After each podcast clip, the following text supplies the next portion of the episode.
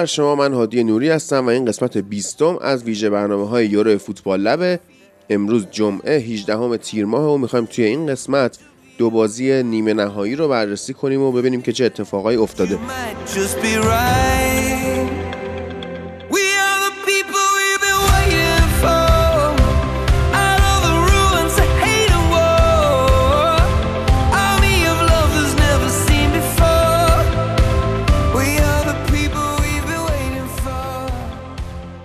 ایتالیا و انگلیس به فینال رسیدن و ما منتظریم که یک شنبه یه بازی جذاب ببینیم. من تا قبل از این بازی با دانمارک می‌گفتم که فینال اگر ایتالیا و اسپانیا یکشون برسن میشه اولین تیم درست حسابی که انگلیس توی این تورنمنت باش بازی کرده.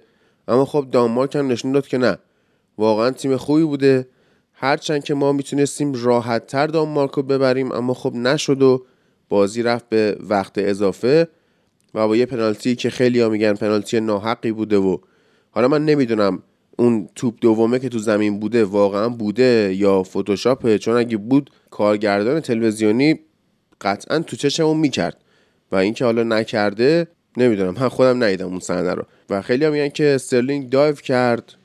یه عکسایی اومده که خب من قشنگ دیدم که زانو به زانو برخورد داشتن. کاری نداریم. به هر حال چه درست بوده این چه نادرست بوده نتیجه ای که اتفاق افتاد اینه که انگلیس رفته فینال و الان منتظر ایتالیاست و خواهیم ببینیم که چه اتفاقایی میفته اما اول بریم یه سری بزنیم به خود بازی ایتالیا با اسپانیا که خب واقعا هم شب جالبی بود. از محمد شروع کنیم که من محمد واقعا توی این اپیزودهای یورو به نظر من ناکام مونده و live می‌خواستیم بیاریمش نشد. توی اپیزودا می‌خواستیم بیاریم بالاخره هر روزی یه ناهماهنگی پیش میومد حالا درود بر تو محمد و در مورد این بازی ایتالیا و اسپانیا صحبتاتو بکن. سلام هادی جان مرسی. ممنون از اینکه فرصت پیش اومد. سلام به همه طرفداران فوتبال لب و اونایی که دارن این اپیزود گوش میدن. عرض بکنم خدمت شما که آره ما ناکام بودیم و فکر می‌کنم دیگه اوج ناکامیت همون بازی ایتالیا اسپانیا بود که عشق. یه ربع بعد شروع شدن بازی برق ما رفت و تا ساعت سه و نیم این برق نیومد. این داستانه فکر کنم همیشه ادامه داشت اما خب من دیگه highlight بازی رو دیدم. چون جایی هم بودم که آنتن گوشی هم خیلی جواب نمی‌داد و اونم خیلی پایین بود قطع و وصل می‌شد. و تازه بعد از شبکه های تلویزیون صدا سیما باید نگاه می‌کردیم بازی اونم یه داستان خودش رو داشت که اصلا کلا من این تورنمنت هیچ بازی ها رو از صدا سیما ندیدم.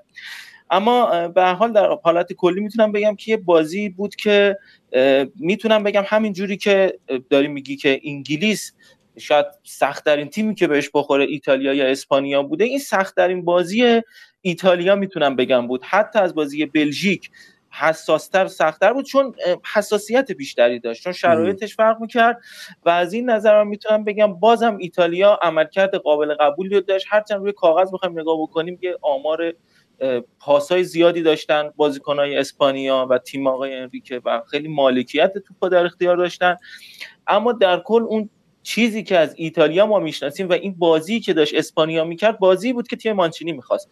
یعنی توپ داده بود به حریف اونا خیلی پاسکاری می‌کردن خیلی بازی رو کنترل می‌کردن و توی فرصت توی ضد حمله از خالی شدن فضا می‌تونستن استفاده بکنن و یه عکس خیلی خوبی هم من دیدم توی اینستا فکر کنم دیروز بود دیدم که درگیری کیلینی و آلبا رو خیلی خوب توضیح داده بود و اینکه چقدر جای راموس خالی بود توی اون صحنه. یعنی یه کاپیتانی مثل راموس چقدر می‌تونست کمک بکنه به اسپانیا توی یه همچین بازی و همچین واقعا. آخه کلینی اومده اینجا لپشو می‌کشه میگه عمویی کاپیتانشون تویی. بعد شروع کرد مسخره بازی در آوردن. خب اصلا یعنی قبل از زدن از ضربات پنالتی با همون حرکت کیلینی اسپانیا بازنده بازی بود. از نظر روحیه واقعا تخریبش کرد. و تموم شد کلا. به قول خودت دیگه با همون صحنه دیگه کلا ناکاتشون کرد. نه استیلش بهش می‌خورد نه قدش می‌خورد نه اصلا قیافش نمی‌خورد. همه چیز کلا نمی‌خورد به اینکه کاپیتان اسپانیا بشه و این اتفاق افتاد.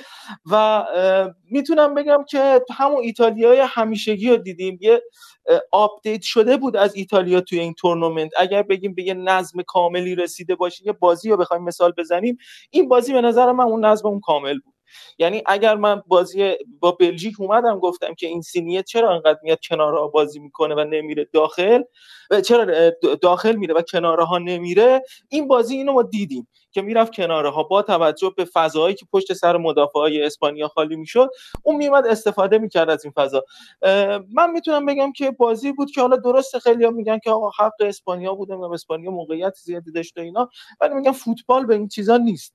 و اون کسی که از موقعیتاش بهتر استفاده می‌کنه کمی منطقی تر بازی می‌کنه می‌تونه موفق باشه و اون ایتالیا همچین تیمی هست. حالا در مورد فینال هم که بحثش بشه اون صحبت فرید عزیز درود بر تو و امروز که 18 همه تیر ماهه امشب تولدته امیدوارم که سال جدیدی که می‌خوای شروع بکنی توی عمرت سال جالبی باشه و بتونیم به حال به جاهای بالاتری هم در کنار هم برسیم و نظر در مورد این بازی رو بگو. حالا یه بحثی هم با هم بکنیم. درود بر تو و همه شنونده آره من 19 هم تولدم. فکر نمی‌کردم الان بهش یادت باشه.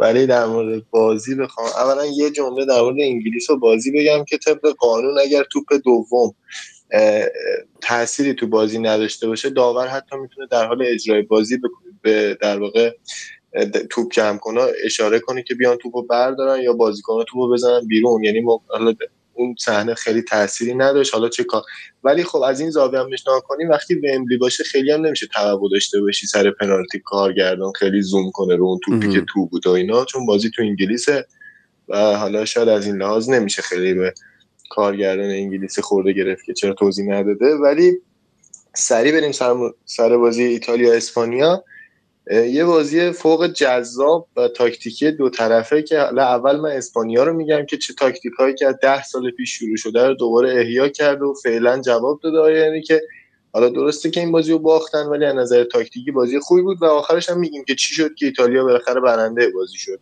چون بالاخره وقتی این بازی تاکتیکی و تیمی می‌بره نمی‌تونه بدون هیچ دلیل و هیچ تاکتیکی باشه و بگیم اسپانیا برتر بود. توی اسپانیا این اتفاق افتاد که 4 3 3 بود که اصلا به اون 4 3 3 که می‌دیدیم نبود و در واقع تبدیل به 3 4 1 2 می‌شد. دنیل اولمو به عنوان مهاجم پست نه کاذب میومد نزدیک هافکا قرار می‌گیره و اویارزابال و فران تورس روی اون رو دستمون به سمت wing ها و گوشه های زمین بازی می‌کردن. نزدیک شدن اولمو باعث شده بود کیلینی و بونوچی خیلی با هم قاطی کنن به خاطر اینکه همیشه صحبت کردیم که دفاع دفاع پا چپ و دفاع پا راست اگه بینشون یک بازیکنی مثل جورجینیو نباشه تا فضای بینشون رو پوشش بده خیلی می‌تونه ازش استفاده بشه. از اون طرف پدری و کوکه قرار بود از فضای flank ها استفاده کنن و half space هم کنارش.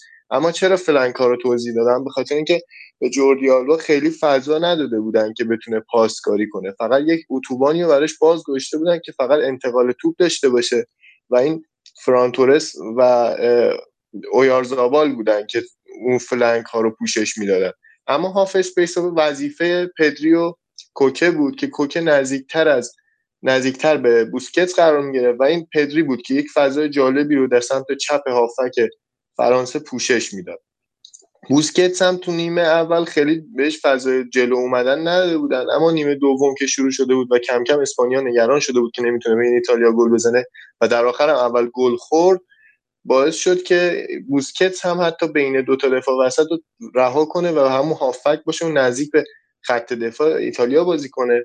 و موقعی که گل زد ایتالیا ایتالیا اومد کاری که کنه مهاجم نکش رو کشید بیرون یک بازیکن وینگر دیگه اضافه کرد. چند تا وینگر گذاشت که با چند نفر هر کدوم یکی از دفاع و کسی که مالک توپ تو اسپانیا رو پرس کنن و با دوندگیاشون توپو نذارن که نزدیک دروازهشون شه. این واقعا ریسک بزرگی بود. مخصوصا وقتی که گل مساوی خوردن. اگر گل دوم رو هم میخوردن احتمال گل زدن ایتالیا به شدت میومد پایین چون اصلا هیچ بازیکن تمام کننده نداشتن. یه سری وینگر رو برده بودن تو که وظیفهشون پرس با تعداد بالا بود.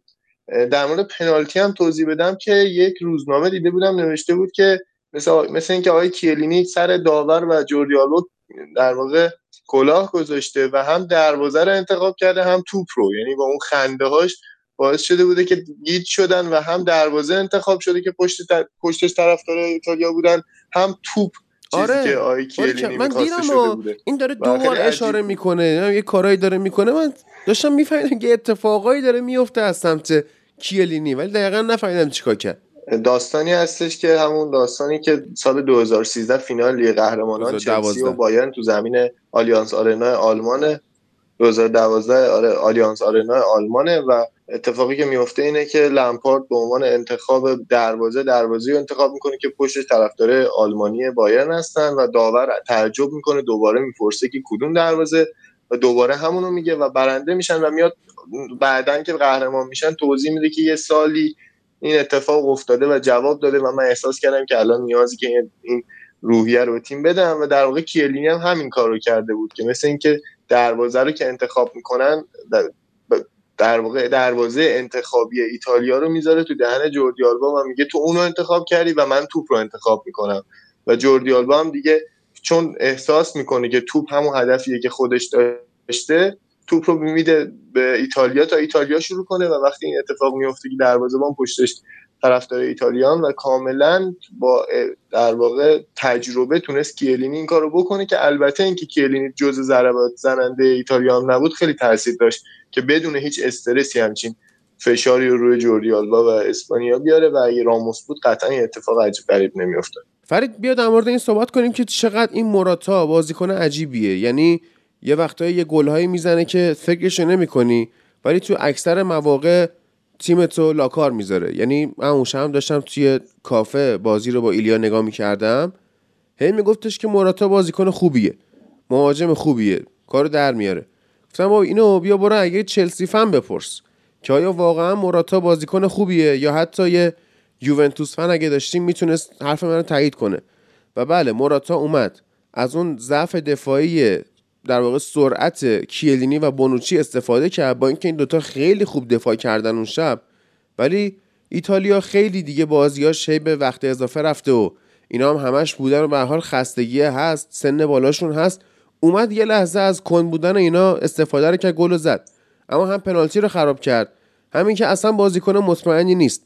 و این جامعه واقعا جامعه عجیب بود که هیچ کدوم تیما به جز انگلیس مهاجم نوک خوب ندارن. نشون کن موراتا به اون وضع. دنی اولمو که اصلا مهاجم نوک تخصصی نیست. جرارد مورنو هم که نمیشه خیلی بهش اتکا کرد. از اون ور توی ایتالیا آقای ایموبیله که واقعا من اون شب اصلا خود شده دستش. یعنی خود محمد هم می‌تونه تایید کنه که ایموبیله به زبان ایتالیایی یعنی بی حرکت. از همون immobilize انگلیسی میاد. داره شاید مثلا بگی تو فارسی اما فامیلیایی مثل ثابت و غیره داریم. ولی این دیگه واقعا ثابت بود. به شدت تنبل. بعد از آفساید بیرون نمیاد. توپایی که می‌گیره توی پخش توپ به سرعت نداره و مجبور می‌کنه که اون وینگرها هی بیان کمکش. نمی‌تونه به راحتی کار در بیاره. لوکاکو هم که حالا با تاکتیک های آقای مارتینز عزیز تنها بود توی خط حمله و این مشکل ها بود به هر حال. حالا در مورد این اسپانیا نبود مهاجم نوک خیلی توی باختش تاثیر داشت به نظر من. چون این تیم انریکه به کل تیم خوبی بود. اگه مهاجم نوک درستی داشت حتی من میگم که فرناندو تورسی که توی ضعف هم بود چند سال پیش اونو می آوردن میذاشتن خیلی بهتر نتیجه می‌گرفتن. تو نظر در مورد مهاجم نوک توی اسپانیا یا حتی توی این تورنمنت چیه؟ ببین اولا در مورد موراتا که موراتا بازیکن فضا ساز و فضایابه که نیاز داره یه مهاجمی مثل رونالدو یک مهاجم سرزن یا مهاجمی ایستا و کلاسیک کنارش باشه تا موراتا فضا رو یا بسازه برای اون یا از فضاهایی که پوشش داده نشده استفاده کنه و حالا ضربه نهایی رو بزنه. که دقت پایینی هم داره همیشه موراتا تو ضربه زدن. و خب یه بازیایی هم هستش که به شدت تو آفسایده و اون دلیلش اینه که باز تک و تنهاه و یک بازیکن دیگه ای نیستش که با محوریت اون خودش رو بسازه. قاعدتا وقتی یه بازیکن مهاجم کنارت باشه می‌دونی که کجا قرار بگیری عقبتر از اون باشی قطعا تو آفساید نیستی چون مهاجم خودش آماده است برای ضربه زدن. و خب یه سری تیما این داستان گواردیولا یا مربیایی که بازیکن مهاجم نوکشون رو عقبتر از وینگراشون استفاده می‌کنن باعث شده تمام مهاجمای ما از حالت کلاسیک در اومدن و این وینگرها هستن که نزدیکترین فضا رو به دروازه دارن. و خب اینو در مورد حتی خود هریکین هم می‌بینیم که آقای مورینیو با این حال که اصلا ازش توقعی نمی‌رفت که همچین کاری بکنه با توجه به بسته بودن دستش تو تاتنهام اومد چه فضایی رو برای هریکین ایجاد کرد تا بتونه از سون و بازیکنه سرعتی حتی برگوین استفاده کنه تا بتونه نزدیکتر با تعداد بازیکنان بیشتری نسبت به دروازه حریف باشه. برخوان. بله. و حتی لوکاکو هم برعکس این توی ایتالیا کنار اینکه کنار لاوتارو بازی می‌کنه باعث شده که سمت راست متمایل شه و فضا سازی کنه برای لاوتارو و ارسالایی که با پای چپ از سمت راست برای لاوتارو انجام می‌داد باعث شده بود که دیگه به عنوان مهاجم نوک نشه خیلی روش حساب کرد. درسته یه گل هم زیاد زده می‌تونه استفاده هم بشه اما کلا دو مهاجمه بودن یه سری تیما باعث شده که اونا هیچ کدوم دیگه مهاجم نوک کامل نباشن. و یه سری وینگرهای سرعتی که جلوتر از خط مهاجم نوک وای میستن باعث شده که خیلی از مهاجما بیرون box بازی کنن. و الان واقعا آلمان، ایتالیا، انگلیس اسپانیا و کلی تیم دیگه هستن که مهاجم نوک دقیق ندارن و یه سری از کارشناسای ایتالیا می‌خواستن از آقای اینزاگی بپرسن تو چجوری از ایموبیل 40 تا گل تو فصل گرفتی که حداقل تو فینال بتونیم ازش استفاده کنیم از اون تاکتیکا که میشه واقعا به کره که توی لاتزیو کنار ایموبیل بازی می‌کنه اشاره کرد که اون بازیکن دونده ایه که فضای زیادی رو دورش ایجاد می‌کنه و ایموبیل فقط ضربه آخر رو می‌زنه. و اون دوندگی ها در واقع بازی سازی ها رو کره که ببین فرید من یه بحثی که مطرح کردی در مورد ایموبیله کاملا درست بود. من یه قسمت دیگه بهش اضافه بکنم که اصلا ایتالیا لیگش فوتبالی است که مهاجم کلاسیک باید داشته باشی. اگه مهاجم کلاسیک نداشته باشی خیلی وقتا نتیجه نمی‌گیری و خیلی از تیم‌ها مهاجم کلاسیک دارن و مشخصا اونا قاعدتا توی تیم ملیشون توی فضای دیگه قرار بگیرن توی تورنمنت خیلی سطح بالاتر خب اون عملکرد ندارن. و یه نکته هم در مورد موراتا گفتی. من می‌خوام در مورد این خوب بودن یا بد بودن موراتا یا ارجای بدم به بازی رفت این فصل یوونتوس و آتالانتا و وقتی که بازی یک یک بود ایشون دو به یک تک به تک شد با دروازه‌بان آتالانتا آقای گلینی و وقتی که می‌تونست گل دومو بزنه توی دروازه خالی خواست گل نمایشی و پشت پا بزنه. یعنی یک صحنه خیلی خاص به وجود آورد. یه miss of the week یا حتی miss of the season رو به وجود آورد و هیچ موقع من به مهاجم با اون چیزی که دیدم نمیگم یه مهاجم خوب. بیشتر همون چیزی که فرید میگه یه بازیکن فضا ساز یه بازیکن که میاد کمک می‌کنه بقیه مهاجما یه یه second striker یا همچین چیزی هست. هیچ موقع یه مهاجم گلزنی که با بخوای شما روش کامل هدفتو بذاری اون بازیکن اصلا جواب نمیده همچین چیزی. آره. بعد محمد این تاکتیکایی که مانچینی باش اومد بالا خب ما بحثی که داشتیم این بود که این کاری که داره انجام میده تیم کاملی که الان داره و تاکتیک هایی که این تیمش می‌تونه اجرا کنه بیشتر از اینکه یه تیم تورنمنتی باشه یه تیم لیگیه. یعنی خیلی تیم جالبی داره آقای مانچینی الان. ولی یه سری طرفدار ایتالیا من می‌خونم نظراتشونو میان میگن که ما چرا با فوتبال دفاعی رسیدیم به فینال؟ این چه وضعشه؟ خب بله توی همین این بازی بعضی موقع ایتالیا داشت پنج پنج دفاع می کرد یعنی اصلا مهاجم نداشت. بعضی موقع چهار یک پنج داشت دفاع می کرد و یه مید بلاک و لو بلاک وحشتناکی رو جلوی اسپانیا تشکیل داده بود که تمام راه های نفوذ ببنده. خب این که حالا به حال توی تورنمنت حذفی اقتضا اینه که شما ببری به هر قیمتی نظر خود در مورد این تاکتیک و فلسفه ایتالیا و مانچینی چیه؟ من به اون دوستانی که همچین حرفی رو می‌زنن میگم که شما آیا ایتالیای سال 2006 لیپی رو دیدین که به این ایتالیا میگید دفاعی؟ اگه اون دفاع اگه این دفاعی پس اون چی بود؟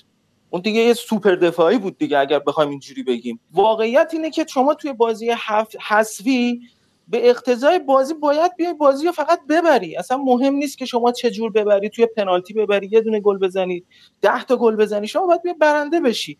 حالا اینکه بیاد دفاع بکنی یا اصلا فکر حمله نباشی به نظرم اتفاق منطقیه و هوادار ایتالیا بیشتر از اینکه فکر بازی خوب باشه من فکر نتیجه باشه. خیلی مسخره است که کسی بیاد همچین حرفی رو بزنه و بیاد اصلا این تاکتیک مانچینی که به نظرم حالا همون چیزی که تو داری میگی به نظرم با مانچینی حتی لیگ برتر انگلیس هم فرق کرده. یعنی یه مانچینی خیلی پخته شده رو ما داریم می‌بینیم که من فکر می‌کنم اگر بعد از این تموم شدن دوران ملی بیاد توی مسابقات باشگاهی سرمربیگری بکنه به نظرم موفق تر میشه از دوران کریری که کلا قبل از این دوران داشت. آره.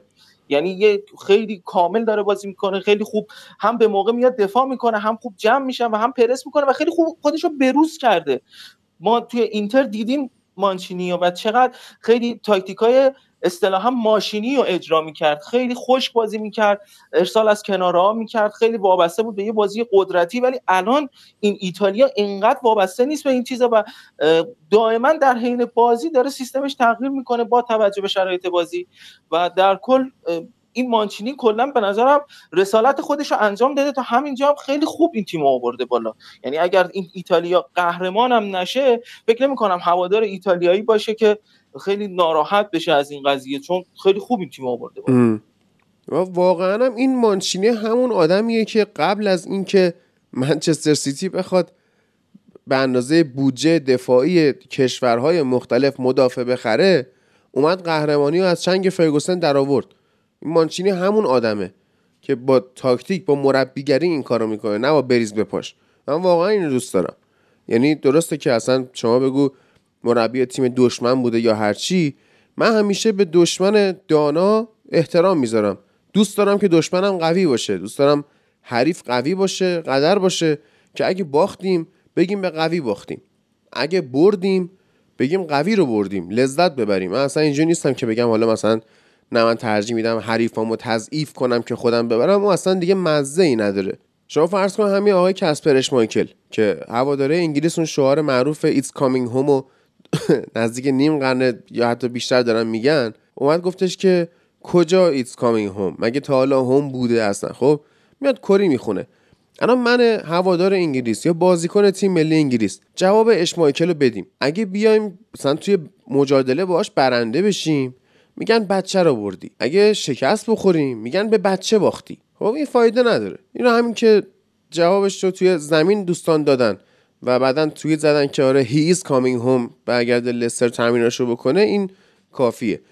و از جمله حریف های خوب و بزرگی که دشمن درست حسابی من احترام می‌ذارم لیورپوله که حالا خیلی میان به من میگن که چرا تو به عنوان یه منچستری از لیورپول متنفر نیستی و اینا. من بیشتر سرم تو تیم خودمه تا اینکه بخوام دشمن تراشی بکنم و اینا. و درود بر تو عارف. بعد از یک سال تقریبا دوباره ما سراتو میشنویم و خیلی هم بچه های فوتبال لب دوست داشتن که تو رو دوباره داشته باشیم. یه لیورپولی که چقدر از تیم ملی انگلیس بعدش میاد و حتی توی گروه چت فوتبال لب دوستان هم, هم پرسیده بودن که این عارفتون که لیورپولیه چرا انقدر از انگلیس بعدش میاد؟ چرا انقدر بعدت میاد عارف؟ سلام خدمت همه شنوندگان خوبتون و شما. اول از اینکه من واقعا از انگلیس بدم نمیاد. یعنی در حدی نیست که بخواد بدم بیاد. چرا باید بدم بیاد؟ سوال منو میشه به من پاسخ بدی. احتمالا. ببین آخه نمی‌تونم همه بعدشون میاد. امری عقده عجیبی از انگلستان من توی فوتبالی ها دارم می‌بینم که انگار انگلیس مثلا پولش رو نداده. جدی. آقا من واقعا بدم نمیاد از انگلیس. یعنی تیمی بوده که آقا جرارد توش بازی کرده وقتی جرارد توش بازی بکنه معلومه که آدم دوست داره اون تیم برنده باشه. حالا شما میای بگید بازی فن اوکی من بازی فنم.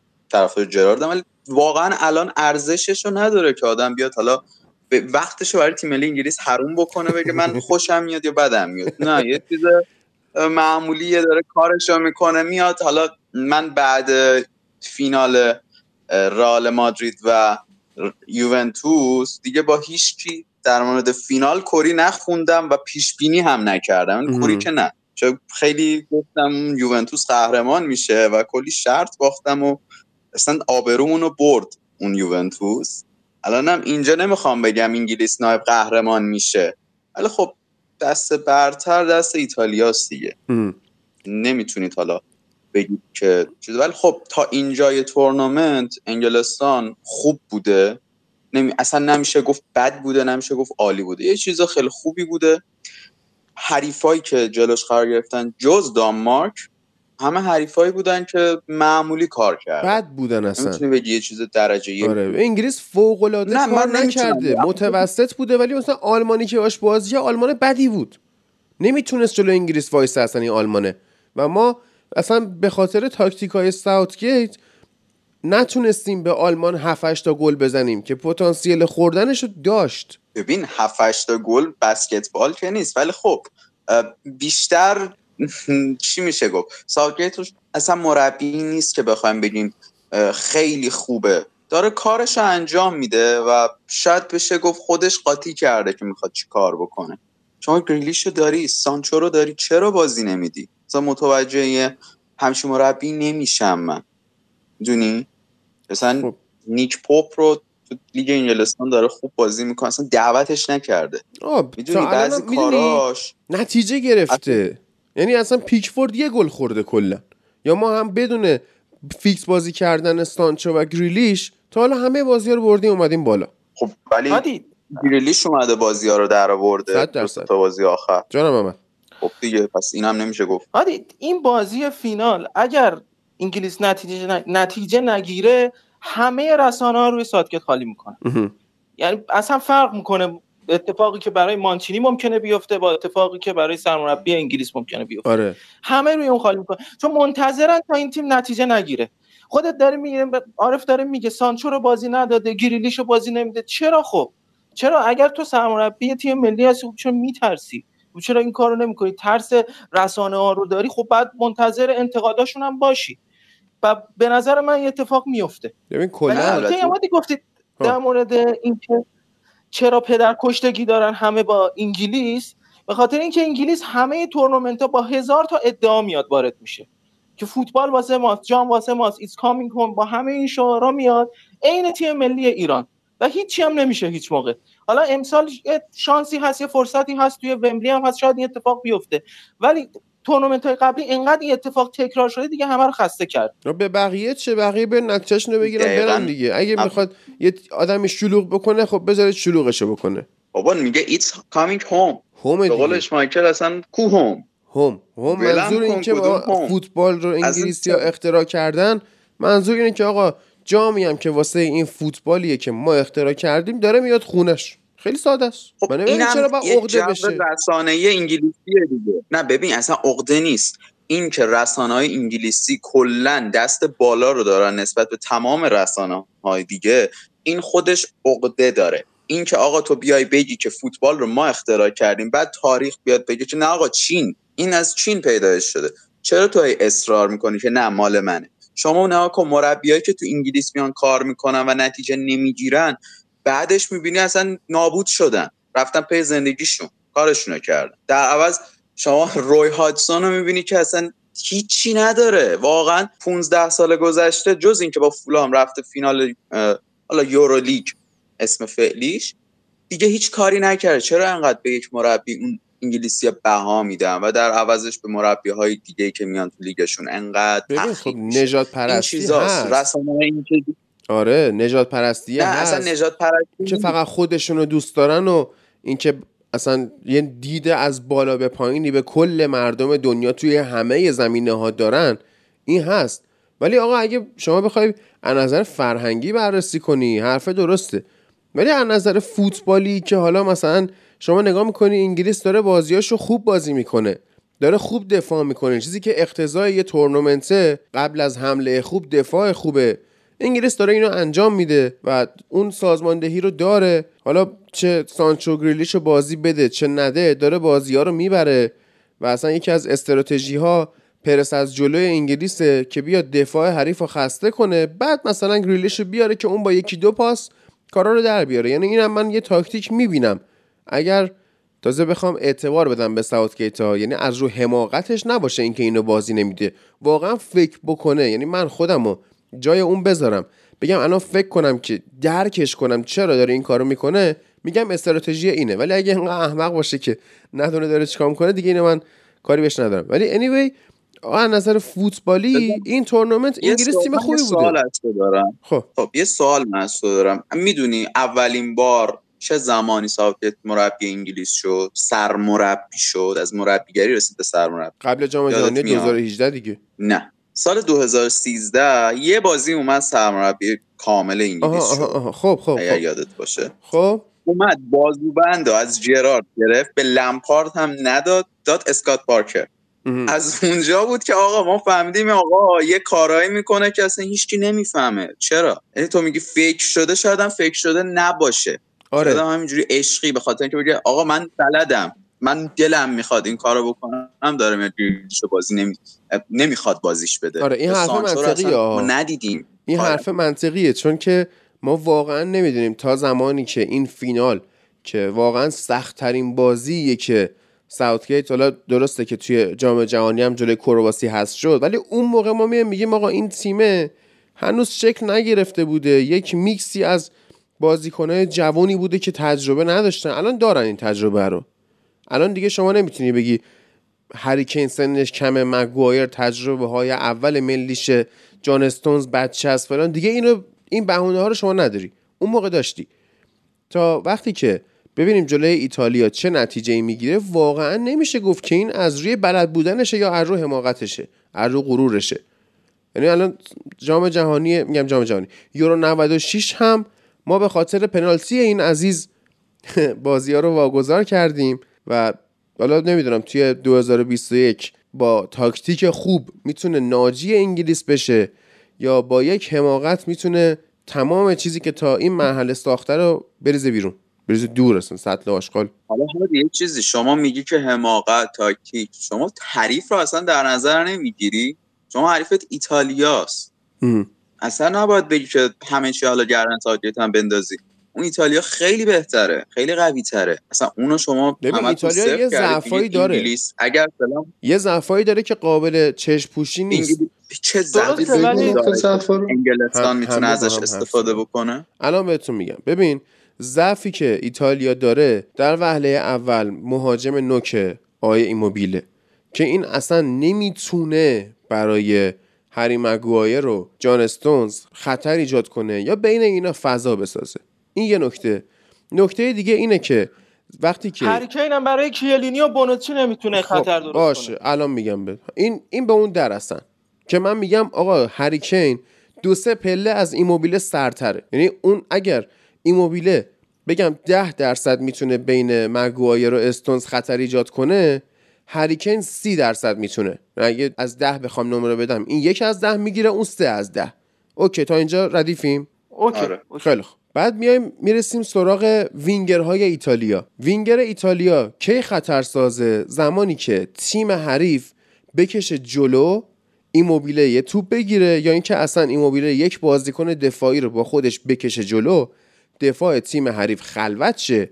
این وینگرها را بیفتن عین ضد حمله هایی که اسپانیا داشت آخر بازی می‌خورد دیگه. خب حالا اینو گل نمی‌شد. OK. تیم ملی انگلیس توی این تورنمنت نشون داده که اصلا خط دفاعش جلو بیا نیست. یعنی اگه ثابت خودش رو بازی کنه که فیکس جلو نمیاد. اگر مگوایر بخواد پا به توپ بیاد جلو به جای یک بازیکن که بره جای اونو عقب پر کنه هر دو بازیکن double pivot. یعنی کلوین فیلیپس و دکلن رایس میرن جای مگوایر رو پر می‌کنن.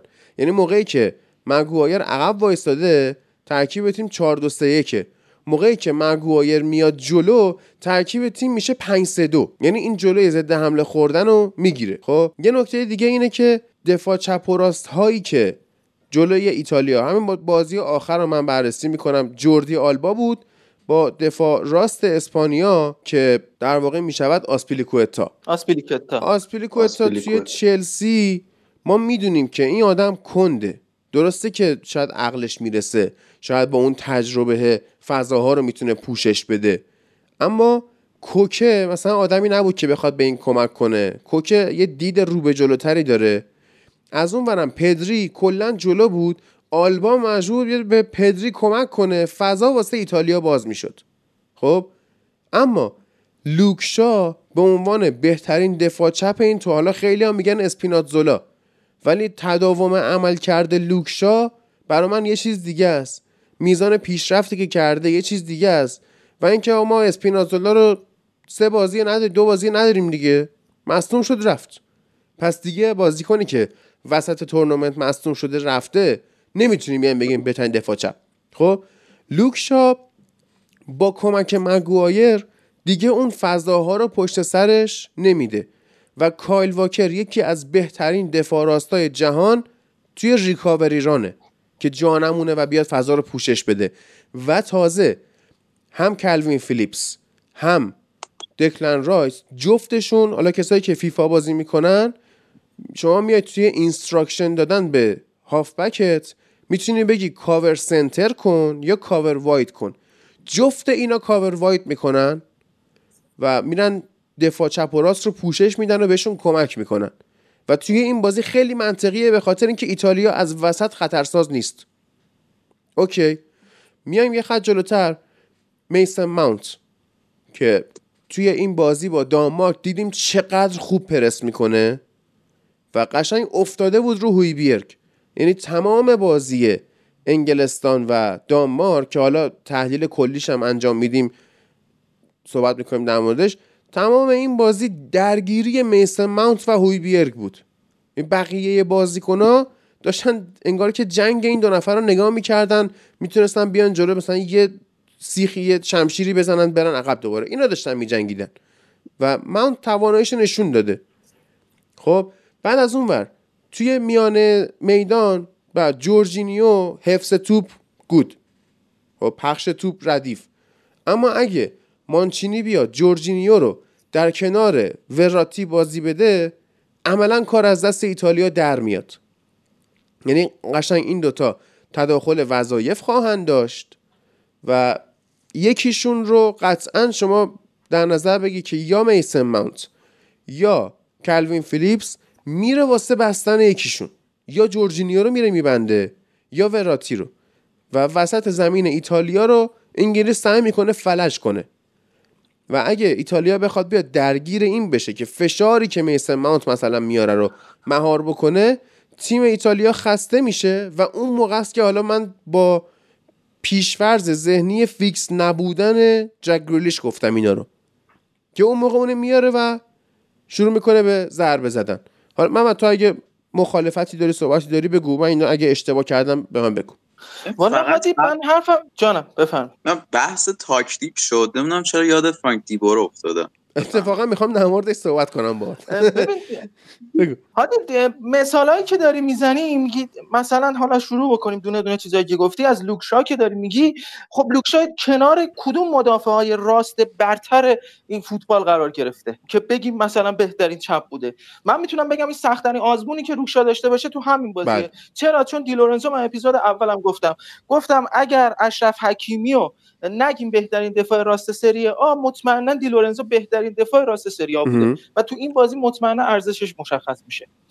کالابریا رو شما یادت رفت. کالابریا. به نظرم دی لورنزو از کالابریا بهتر. من کالابریا رو می‌تونم بگم از ون بیساکا بهتره. Get the fuck out of here.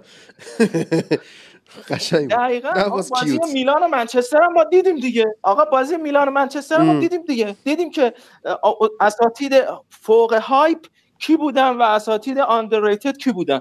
متوجه بله. شدیم اون بازی رو OK. اما چیزهای دیگه که گفتی هادی در مورد پرسی که گفتی درسته ایتالیا خط حملش مشخصا خیلی کند عمل می‌کنه و من اصلا امیدی ندارم که ایموبیله این کار رو بخواد انجام بده.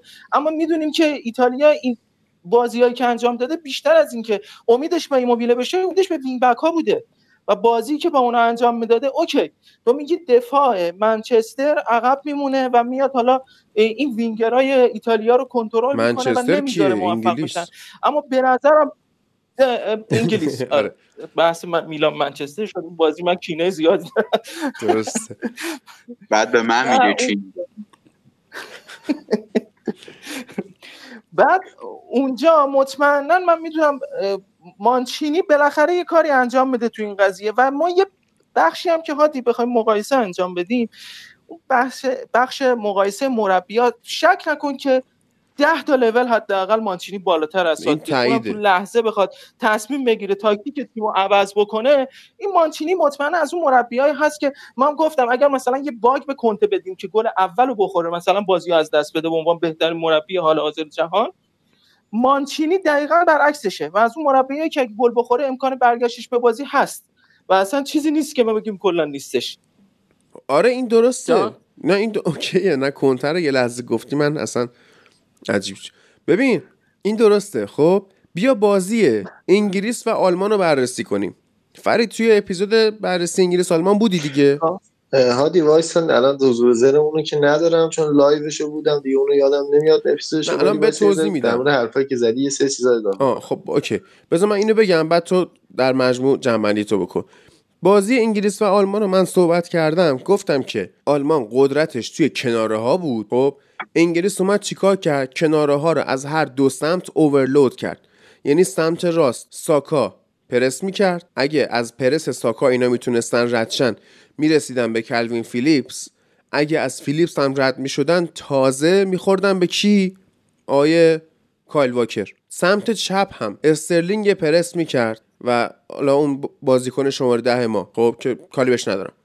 استرلینگ پرس می‌کرد. از استرلینگ رد می‌شدن می‌رسیدن به کی؟ به دکلن رایس. از رایس اگه رد می‌شدن می‌رسیدن به لوک شا تازه از لوک شا هم رد می شدن هری مگوایر دیگه توی یونایتد عادت کرده که پشت لوک شا رو کاور کنه. خب عملا یعنی انگلیس توی اون بازی میانه زمین رو داده بود به آلمان صرفا پرس می‌کرد با inverted شدن رحیم استرلینگ یعنی اضافه شدنش به خط میانی و تشکیل یک لوزی دادن اونجا. بقیه جنگ تو کناره زمین بود که انگلیس با اون قدرت بالاترش در overload کردن و قدرت فردی بازیکنها آلمان رو خفه کرد. خب شما شک نکن اگه ایتالیا محمد بخواد از wing back استفاده کنه انگلیس دوباره همین بلا رو سرش میاره.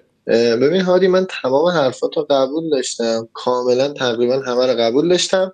اما من میگم ایتالیا می‌بره چون یه سری نقاطی هم من می‌بینم که حالا تو بهش اشاره نکردی بدم ایتالیا می‌خوام توضیح بدم. اونم اینه که همون داری که در مورد گوشه های زمین در بازی با آلمان صحبت کردی باید invert شدن بازیکنهای ایتالیا رو در نظر بگیر. حتی full back هاشون به نزدیک به وسط میان. جورجینیو که از وسط زمین پاسهای طولی بسیار خوبی میده که آلمان واقعا کروس نتونست این کارو کنه. یعنی کاری که آقای لوف می‌خواست با گورتسکا و کروس کنه که کروس رو شد پشت گورتسکا تا این پاسهای طولی بده نتونست این کارو بکنه جورجینیو کاملا می‌تونه این کارو بکنه. کاملا باید موافقم که اگه قرار بشه وراتی هم به بازی اضافه شه تداخل می‌کنه این دوتا. ولی اگه لوکاتلی این دوتا دو تا بازی استراحت کرده باشه یه فینال ازش استفاده شه با توجه به بازی که تو گروهی ازش دیدیم واقعا می‌تونه کمک کنه. و من این قسمت رو باید مخالفم که فکر می‌کنی فیلیپس و رایس اگر باز شن و در واقع تو wide پرس کنن کمک می‌کنه به انگلیس. من فکر می‌کنم وسط زمین با وجود ایموبیله ای که کاملا به سمت عقب برمیگرده شاید ایموبیله گل نزنه. ولی می‌تونه بین دفاع وسط انگلیس رو به اندازه کافی باز کنه. تا اینسینیه که من خودم خیلی موافقش تو تاکتیک ایتالیا نیستم. به نظرم invert کردن توی وینگرای این وقتی می‌تونی شما براردی و کیزا رو بذاری تا اینقدر باز بازی کنن اینورت کردن خیلی منطقی نیست.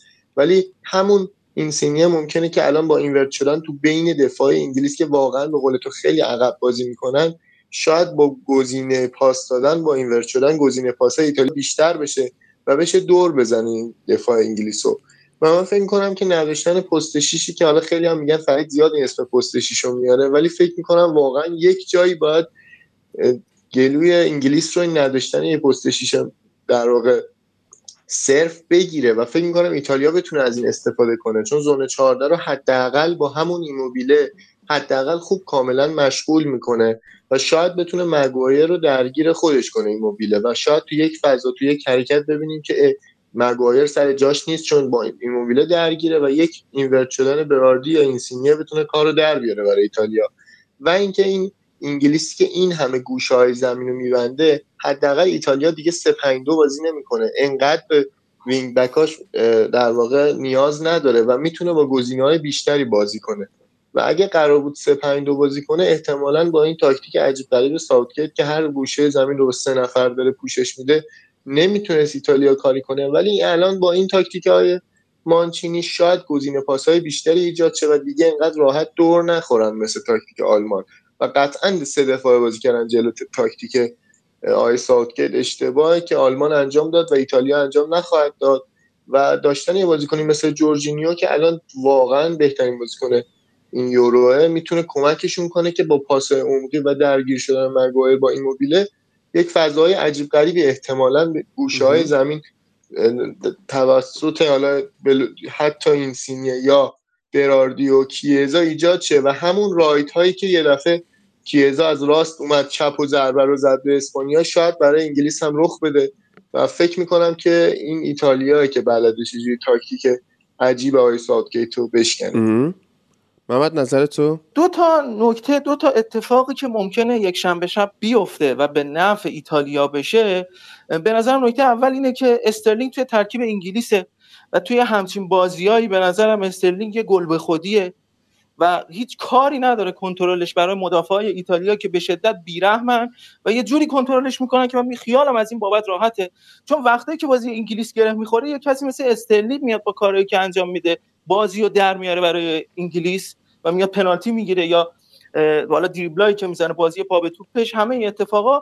و این مطمئنا به نظر من این از این نظر ایتالیا هیچ مشکلی نداره سر استرلینگ. نکته دوم اینه که بازی توی ومبلی برگزار میشه و این جو تماشاگرای ناخودآگاه انگلیسی که می‌خواد عقب بمونه چون همینجوری که گفتیم انگلیس خود داره میگه عقب میمونه و ایتالیا مطمئنا ایتالیا نیست که بیاد جلو. اونم عقب میمونه و توپو میده به حریف. بالاخره یه تیمی باید بیاد جلو. و اون تیمی که جلو میاد به نظرم انگلیس سر این جو تماشاگرا و همین می‌تونه کمک بکنه به ایتالیا عارف. خب ببین من حالا بحث تاکتیکی رو همه بچه ها کردن کاملا هم درست. ما باید یه چیزی فراتر از تاکتیک در نظر بگیریم. فینال همیشه بازی خودش رو داره. اصلا ربطی دیگه به تاکتیک صرف نداره. شما بیای بررسی کنی ببینی کدوم بازیکنها ذهنیت قهرمان شدن رو داره. الان توی تیم ملی انگلیس کسی که ذهنیت قهرمانی رو داره کایل واکره جردن هندرسونه.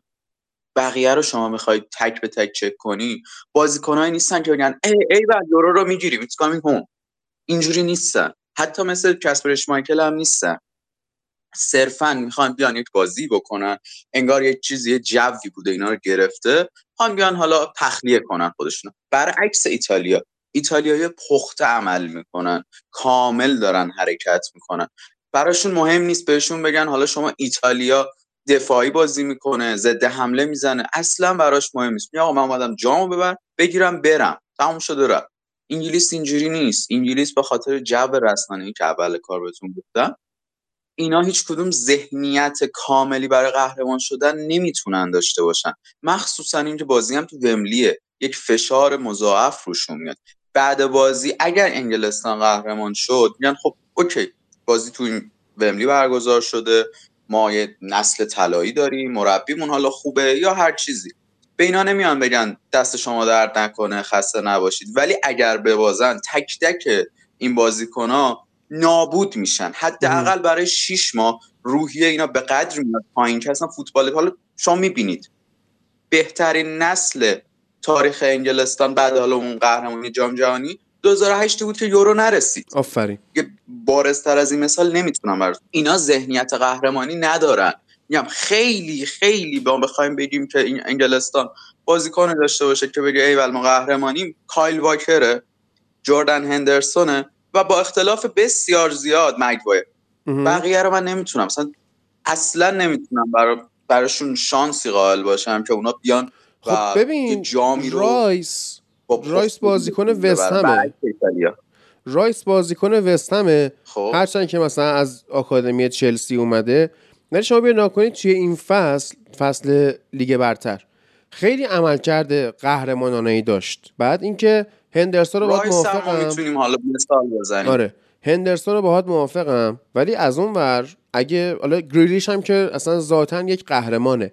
و ما تمام این بحث های تاکتیکی که کردیم تا الان با پیشفرض ذهنی این بوده که جک گریلیش فیکس نیست توی فینال. خب یعنی روحیه هرچند که بگی کایل واکر استرلینگ جان استونز و فیل فودن مثلا یا هندرسون قهرمان چیز شدن یا مثلا میسن ماونت قهرمان چمپیونز لیگ شده و اینا هیچ کدوم اینا به اندازه جک گریلیش روحیه پیروزی و قهرمانی ندارن. خب اما نکته چیه؟ نکته اینه که درست. آره نکته اینه که این بچه هایی که هستن واقعا این ضعف روحیه یعنی مثلا کلوین فیلیپس اولین سالیه که کلا داره مطرح میشه اصلا توی فوتبال حرفه‌ای. خب این ممکنه واقعا روحیش رو ببازه. یا جردن پیکفورد تا بازی قبلی با clean sheet اومده و بالا عملکرد خیلی عالی هم داشت. اما اگه توی این بازی با دانمارک 63 دقیقه گل نمی‌خورد رکورد تاریخ یورو تو بسته نگه داشتن دروازه رو جابجا می‌کرد که نتونست از اول این بازی متزلزل بود. یعنی پاس اشت... دو تا پاس اشتباه داد به مهاجم حریف که نزدیک بود لای کار بذاره تیمو. یا مثلا کاشته ای که از استاد از دمزگارد دریافت کرد. من دقیقا داشتم اونجا به بچه ها می‌گفتم که این حالا خوبیش اینه که توپای هوایی رو می‌گیره توپای زمینی رو گل می‌خوره. دقیقا توپ هوایی رو گل خورد. دیوار دفاعیشو بسته بود. متمایل شد به سمت در واقع راست دروازش یا راست دروازه از سمت کاشت زن. به سمت چپ خودش متمایل شد و قدش هم که کوتاهه نتونست دایو یعنی کم بوده تجربه اینجا خودش نشون داد سر کاشته که این گل خورد. تواناییشو داره بگیره. اما نتونست دیوارشو درست ببنده یا جایگیریشو درست انجام بده. خب این میکسی از روحیه قهرمانی و بی تجربگی توی تیم ملی موج می‌زنه. اونور بله ایتالیایی ها کاملا پخته ترن این حرفتو من قبول دارم. الان شما داد پیکفورد رو مثال زدی. ما توی حالا نسل قبل انگلستان ما بین این نسل و نسل طلاییشون تنها گلری که خوب بود جوهارت بود. جوهارت با اینکه تو دو سه فصلش جز سه تا گلر برتر دنیا بود بازم روحیش رو باخت. اینا همش میگن جو رسانه انگلیسیه که پشت اینا هست. اینا قهرمان بشن وظیفهشون بوده به بازم باید نابود بشن. ولی از اون طرف ایتالیا اینجوری نیست. ایتالیا همین الانش هم که اینا ببازن برگردن ایتالیا بهشون میگن گلادیاتور ولی تو انگلیس همچین چیزی بهشون نمیگن. می‌دونی؟ بحث اینه. ولی فراتر از این حالا بگیم جو قهرمانان شور حسینی و این چیزا به تاکتیک هم که برسیم به نظر من مانچینی بلده چی کار بکنه. ولی خب اینا همه پیش بینیه ما نمی‌تونیم اینو ساکت یه کاری کرد که همه رو انگوش به دهان گذاشت کار خفنی انجام داد. در مورد لوچا و بقیه بازیکنان که مثال زدی ببین اینا کنار همدیگه الان خوبن ولی تک به تک بخوای حساب کنی من یه بازی برات مثال می‌زنم انگلستان و اسکاتلند. اسکاتلند چند تا بازیکن تاپ داره که خیلی خوبه رابرتسون که خب نشون داد تو اون بازی یه سر و گردن از کل اون بقیه بازیکن دو تا تیم بالاتره. خب؟ تو اصلا نمی‌تونی بگی لوچا خیلی خوبه فلان بیساره لوچا اتفاقا بدنش کم میاره جلوی اون دفاع انگلستان. میگم تنها کسی که بتونه خودش رو وقف بده جلوی ایتالیا به نظر من کایل واکره. حالا بقیه بازیکنان نمی‌دونم. مگه اینکه گریلیش رو بیاره تو رایس بتونه حالا اون وسط رو یه جورایی جمع کنه. ولی شما نمی‌تونه از هری کین درست کاپیتانه ولی واقعا در اون حدی که همه فکر می‌کنن رهبر واقعی نیست. نمی‌تونه تیمش رو جمع کنه. شما از رحیم استرلینگ انتظار داری که فریاد بزنه آقا جمع بشین بیاین حمله کنیم دفاع کنیم. همچی چیزی رو نداریم. ولی ایتالیا هر قدمی که ما بریم جلو از گلرش که خب روما نمیگیم حالا سن همیشه 21 سالشه این بشر چه 15 سالش بود چه 30 سالش باشه این 21 سالشه. ایشون بالاخره توی میلان تو تیمی بوده که پاولو مالدینی بوده. بالاخره اونجا جو مدیریتی که داشتن. قبلتر از اون با جیجی بوفون یه گلر افسانه همبازی بوده. یه چیزایی یاد گرفته. دفاعشون که دیگه اصلا هیچی نمیشه گفت. بونوچی کیلینیو دارن. هافبک بخوایم بریم جورجینیو رو دارن. لوکاتلی رو دارن. با اینکه سن 24 سالشه ولی اونم یه رهبره. به عنوان یک بازیکن 24 ساله کامله. یعنی می‌تونه تیم رو جمع بکنه. حتی خط حمله که گفتید ایموبیله توی فالس ناین همیشه بازیکن ناموفق بوده. توی دورتموند یورگن کلوب وقتی لواندوفسکی رفت چی جایگزینش شد؟ چی رو ایموبیله؟ ولی ایموبیله اصلا بعد این نیم فصل هیچی نبود. صفر مطلق بود. چون نمی‌تونه تو اون پست بازی کنه. و همین که نمی‌تونه تو اون پست بازی بکنه کاری کرده که وینگرای ایتالیا بتونن خیلی راحت تر حرکت بکنن. یعنی قشنگ این فکر کن نخودی داره حساب میشه. دقت کردی نه. فکر می‌کنم تو این بازی ما یه سورپرایز برای هممون داشته باشه. شاید بازی دارن بلوتی باشه. این هم می‌تونیم ما در نظر بگیریم. ببین این درسته. ایتالیا توی هر خطش یه چیز تو مایه یه رهبر رو داره ولی انگلیس نداره. جا نفرید. خب من یه چیزی اضافه کنم. الان هاری در مورد گیرلیش مثلا فکر کنیم که پلنه. آی ساوتگیت اینه که گیرلیش رو بیاره تا بازی رو تغییر بده. خب. خب همه هم می‌دونیم گیرلیش بازیکن خوبیه. به فرض حساب کنیم که این بازیکن باید از اول زمین تو باشه. خب. بازیکن خوبیه دیگه. اگر از اول زمین تو باشه و نتیجه نگیره سی دقیقه اول نیمه اول گل نزنن این تیم نابود خواهد شد. یعنی یک مربی بده. یه بازیکن زمانی میاره که دقیقه هفتاد الان شما مسی هم بدی. اگه دقیقه هفتاد بیاری دقیقه هفتاد و پنج گل بزنه. اگه دفعه بعد دقیقه یک تو زمین باشه تا دقیقه سی گل نزنن اون تیم دیگه پلن دومی نداره. بله. خب؟ حالا به فرض یک بازیکن مصدوم شد دقیقه پنج. نه خواستی تغییر تاکتیکی بده گیلیشو گذاشتی تو. این تیم اگه گل نزنه با گیلیش بازی گره می‌خوره و نابود میشه. و خب دلیلش هم اینه که گیلیشه خیلی بازه بازیش کمه و زمانی هم به بازی میاد که بازیکن تیم حریف خستن. و خب من نمی‌تونم اینو به مربی امتیاز بدم یا کردیت بدم که آره این باعث فکر نابغه طور ساوتگیته که کی بیارتش تو تا استفاده کنه. خب این بازیکن داری از بازه ازش می‌گیری که اگر قرار باشه نتونه به نتیجه برسه تیم روی این توانی که این بازیکن داره تیمت کاملا نابود میشه. ما می‌دونیم چقدر پاس گل این بازیکن با پای غیر تخصصیش داد. با پا چپ دو سه تا بازی رو در آورده برای این تیم. و خب اگر قرار باشه این بازیکن ثابت بازی کنه چه به دلیل مثلا فکر کن نیمه اول دو تا ایتالیا بدن. یا یکی مصدوم شه یا هر چی بخواد زودتر تعویض کنه این تیم گره می‌خوره بازیش.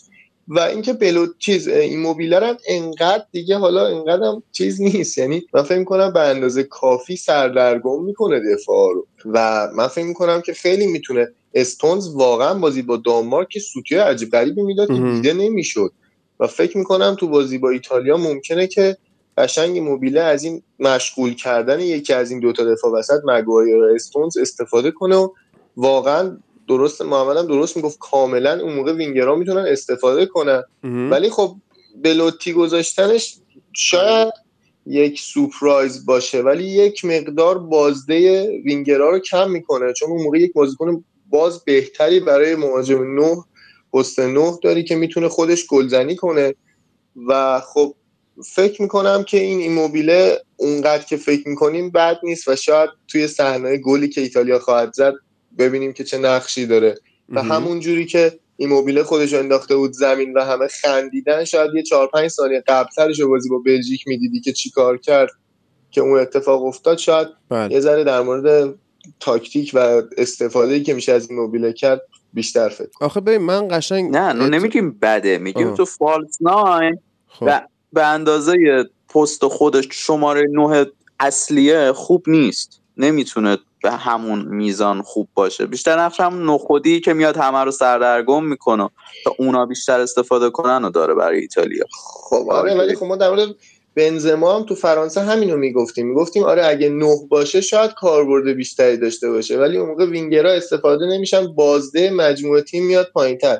اینم اینجا میموبیله من فکر کنم اینجوریه که ترجیح اینه که یه بازیکنی باشه که پست نه نباشه تا اینکه حالا بذارش پست نه و اون موقع وینگرات کمتر بتونه از اون فضای پشت دفاع استفاده کنه. اگه مثلا جای این موبیله یک مهاجم نو مثلا گراتزیانو پله درسته که 6 ماهه که از چین برگشت ایتالیا ولی یکی دو تا گل خیلی خوب زد و شاید یه گزینه پست نه خوبی می بود حداقل برای گزینه سوم تیم.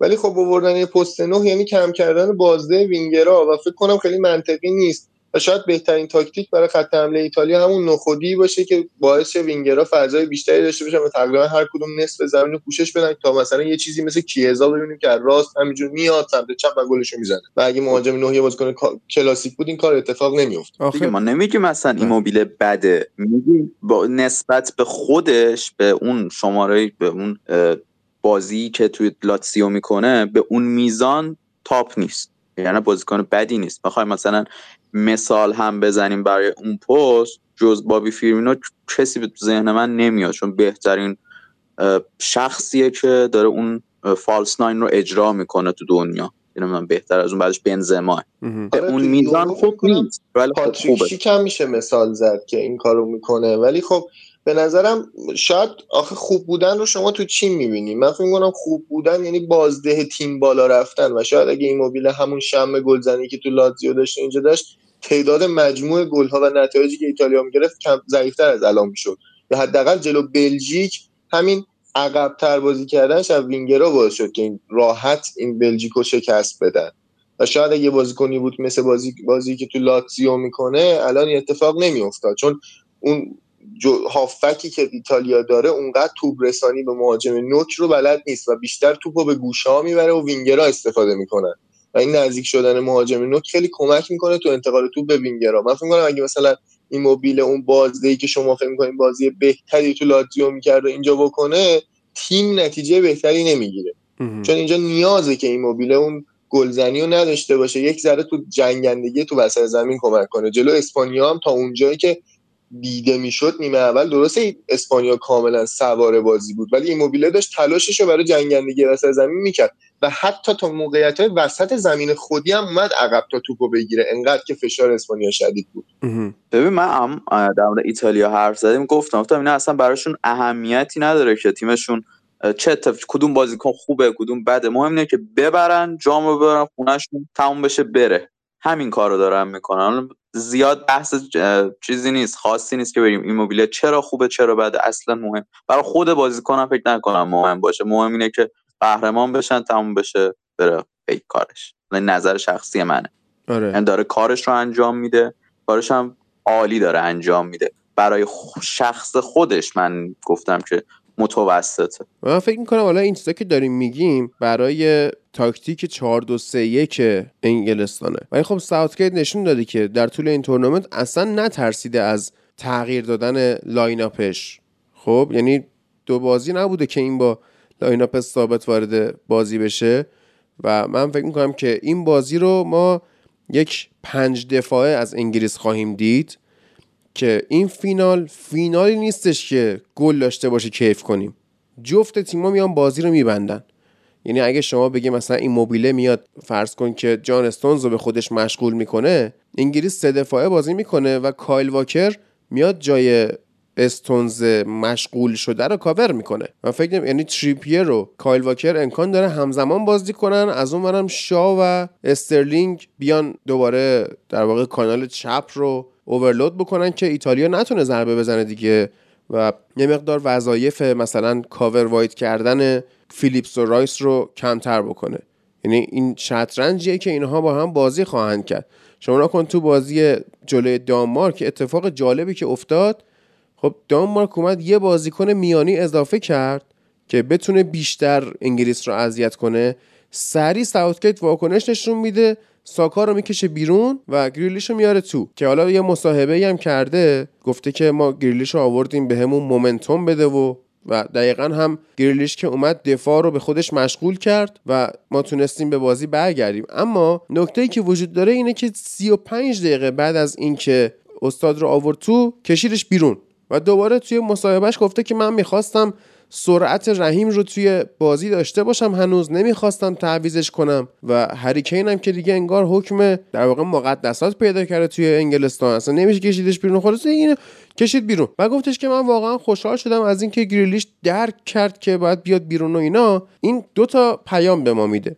یکی اینکه ساوتگیت داره سعی می‌کنه تیمش رو دیسیپلین کنه و پیام دوم برای جک گریلیش اینه که شما تا زمانی که بازیکن استون ویلایی جایگاه تو تیم ملی محکم نیست. اما بازیکن تاتنهام جایگاهش محکمه. بازیکن سیتی یونایتد جایگاهش محکمه. بازیکن لیورپول در واقع حالا بدشانسی آورده که قبل تورنمنت مصدوم شده فیلیپس جاش رو گرفته وگرنه هندرسون جاش محکمه. بازیکن آرسنال حتی ساکا جاش توی استون ویلای محکمتره و من فکر می‌کنم این فصلی که گریلیش رو ما توی استون ویلا دیدیم آخرین بازی بود که این با این تیم انجام می‌داد و این پیام رو به نظر من دریافت خواهد کرد که باید تیمش عوض کنه بره تیم بزرگ که جایگاهش حفظ بشه احترامش حفظ بشه چون واقعا برخوردی که داره باش میشه. اگه انگلیس قهرمان شه که میگن گریلیش اسلحه پنهان ساوتگیت بود و میومد یه چلیک باش می‌کرد می‌رفت. اگه انگلیس قهرمان نشه قشنگ همون اتفاقی که عارف گفت میفته که هیچی فوتبال این آدم تحت شعار قرار می‌گیره.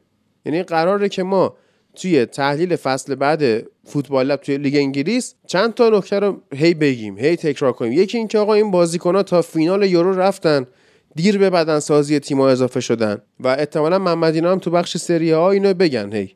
خب ولی نکته دیگه اینه که اگه انگلیس قهرمان نشه ما قراره هی بگیم که آره این بازیکنان رفتن و تا فینال رسیدن و بعد باختن و سرخورده شدن.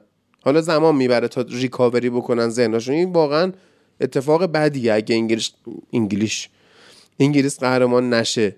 من در مورد ایموبیله فقط صحبتی که بچه ها کردن یه نکته یا تکمیل بکنم که این ایموبیله به نسبت فصل پیش توی بازی های باشگاهی هم یه افتی کرد. هرچی به آخر فصل نزدیکتر شدیم آمار گلزنیش و اون گلای سمتیازی که می‌زد کمتر شد. به خاطر اینکه یه مقدار اونجا هم تاکتیک اینزاگی هم فرق کرد. ایموبیله بیشتر میومد عقب اونجا هم کمک می‌کرد. با کایسدو با هم یا با کوره‌آ خیلی با هم میومدن تشکیل تاکتیک ها و آرایش حمله تیمو ایجاد می‌کردن. یه مقدار فرق کرده با اون ایموبیله که ما فصل پیش یورو سال پیش یورو رو می‌دیدیم شاید یه ایموبیله گلزنتری رو می‌دیدیم به نسبت الان. ولی همون چیزی که آره گفت منم قبول دارم که الان هدف ایتالیا همون جمله همه برای یکی یکی برای همه است. و دیگه خیلی مهم نیست که ایموبیله خیلی بازیکن گلزنی نباشه تو این تورنمنت. هادی من در مورد حرفات بگم که الان جدی گفتی این که گریلیش بهش پیام رسیده که باید استون ویلا رو ترک کنه بیاد توی تیم برتر لیگ آره. انگلیس یا حالا. آره دیگه. آره؟ آره. خب آخه مثلا کالوین فیلیپس لیدز چرا نه این بدشانسی هندرسون بود عزیزم. بدشانسی بود که هندرسون آخر فصل مصدوم شد وگرنه من اصلا حتی جدی فکر نمی کردم فیلیپس دعوت شه. انقدر که مطمئن بودم رایس و هندرسون توی ترکیب انگلیس fix ن. بعد خود رایس هم آخه تیمش وست هم دیگه آنچنان تیم برتری نیست آره و آخه رایس مثلا تریپیر یا خب. رایس فرق می‌کرد اوضاعش. خیلی فکر نمی کنم حالا مثلا اگه گریلیش منچستر بود شاید بازی می‌کرد. از این لحاظ آره. ولی اینکه حالا چون منچستر نیست باید به این به این پیامو بهش دادن که از سال دیگه اگه تو تیم برتر نباشی من فکر کنم که آیه آیه ساوتگیت انقدر این کاره هست که همه بازیکن‌ها رو یه جوری بچینه که فقط بازی رو ببرن. مثلا ساکا واقعا فکر کنم فقط آیه ساوتگیت بلده اینجوری ازش بازی بگیره که چجوری ببنده گوشه زمین رو. واقعا هرس درار بازی می‌کنه ساعت که و تعداد بازیکن‌ها توی کنارهای زمین باز و یه چیزی هم من اضافه کنم. به نظرم هر تیمی که این بازی رو سه دفاعه بازی کنه بازنده این بازی چون برعکس بازی انگلیس آلمان این بازی رو دیگه گوشهای زمین و تعیین کننده نیست. چرا؟ چون دیگه این دفعه دوتا تیم زورشون به هم می‌رسه. بازی آلمان انگلیس تا یک مقداری این آلمان تونست جلوی این گوشه های زمین انگلیس رو بگیره. ولی یه جایی به بعد شکست خورد از همونجا به بعد دیگه تیمش از نظر تاکتیکی باخت. و دو تا اتفاق میافتاد. یا انگلیس داشت گل می‌زد یا تو رو هوا از این ور به اونور بود. ولی اینجا دو طرف توی گوشه های زمین روشون به هم می‌رسه و هیچ کسی به اون یکی باج نمیده. اون وسط زمین اون جورجینیو یا میسون ماونت که نشون میده که کی برنده است. و واقعا اگه هویبرگ و میسون ماونت دیدی واقعا فینال جذابتری بین این دو تا بازیکن یعنی جورجینیو و میسون ماونت خواهیم دید. و اتفاقی افتاده اینه که فرق هویبرگ و جورجینیو اینه که هویبرگ بیشتر توی بازی دانمارک و انگلیس که یه ذره به اون سمت بریم اونم باید توضیح بدیم تو اونجا یه ذره بیشتر تخریبی بازی کرد که فقط ماونت رو کنترل کنه. اما جورجینیو قرار نیست فقط تخریب کنه. گزینه های پاس ایجاد می‌کنه و پاس های زیادی رو اجرا از این سمت به اون سمت میده. حالا نمی‌دونم می‌تونم یه راست مستقیم برم در مورد بازی دانمارک بله بله خب دانمارک و انگلیس هم اتفاقی که افتاد این بود که من اولش یه چیزی در مورد یه بازیکن بگم این ینسن برندفورد مطمئنا بازیکن برتری خواهد بود تو این فصل دیگه برتر. و واقعا به نظرم شبیه ترین بازی رو به جوونی های مودریچ این بازیکن انجام داد تو بازی با انگلیس. و حتی از اون تیلمنس که خیلی در موردش صحبت کردیم که شاید جانشین مودریچ بشه واقعا توی این بازی بهتر بود. همون تایمی که اومد نقش پست هشتی که هم به پست 6 کمک کنه هم دونده باشه تو پست هم به پست ده کمک کنه رو خیلی خوب اجرا کرد. و واقعا دانمارک بازی خوبی و نسبت به بزاعتی که داشت انجام داد. و همون بریت ویت با عنوان یک بازیکنی که در سمت راست خط حمله داشت کمک می‌کرد تا موقعی که تیم عقب نیفتاده بود یعنی تا دقیقه 100 110 کاملا سمت راست رو پوشش داده بود و تو دفاع خیلی کمک می‌کرد. از زمانی که نیاز شد برای گل دوم و مساوی کردن بازی به سمت جلو بره و نزدیک خط حمله بازی کنه و در واقع جزء مهاجمین باشه اون فضای بین هافک و خط حمله دانمارک زیاد شد و دیگه اون اتفاق نیفتاد.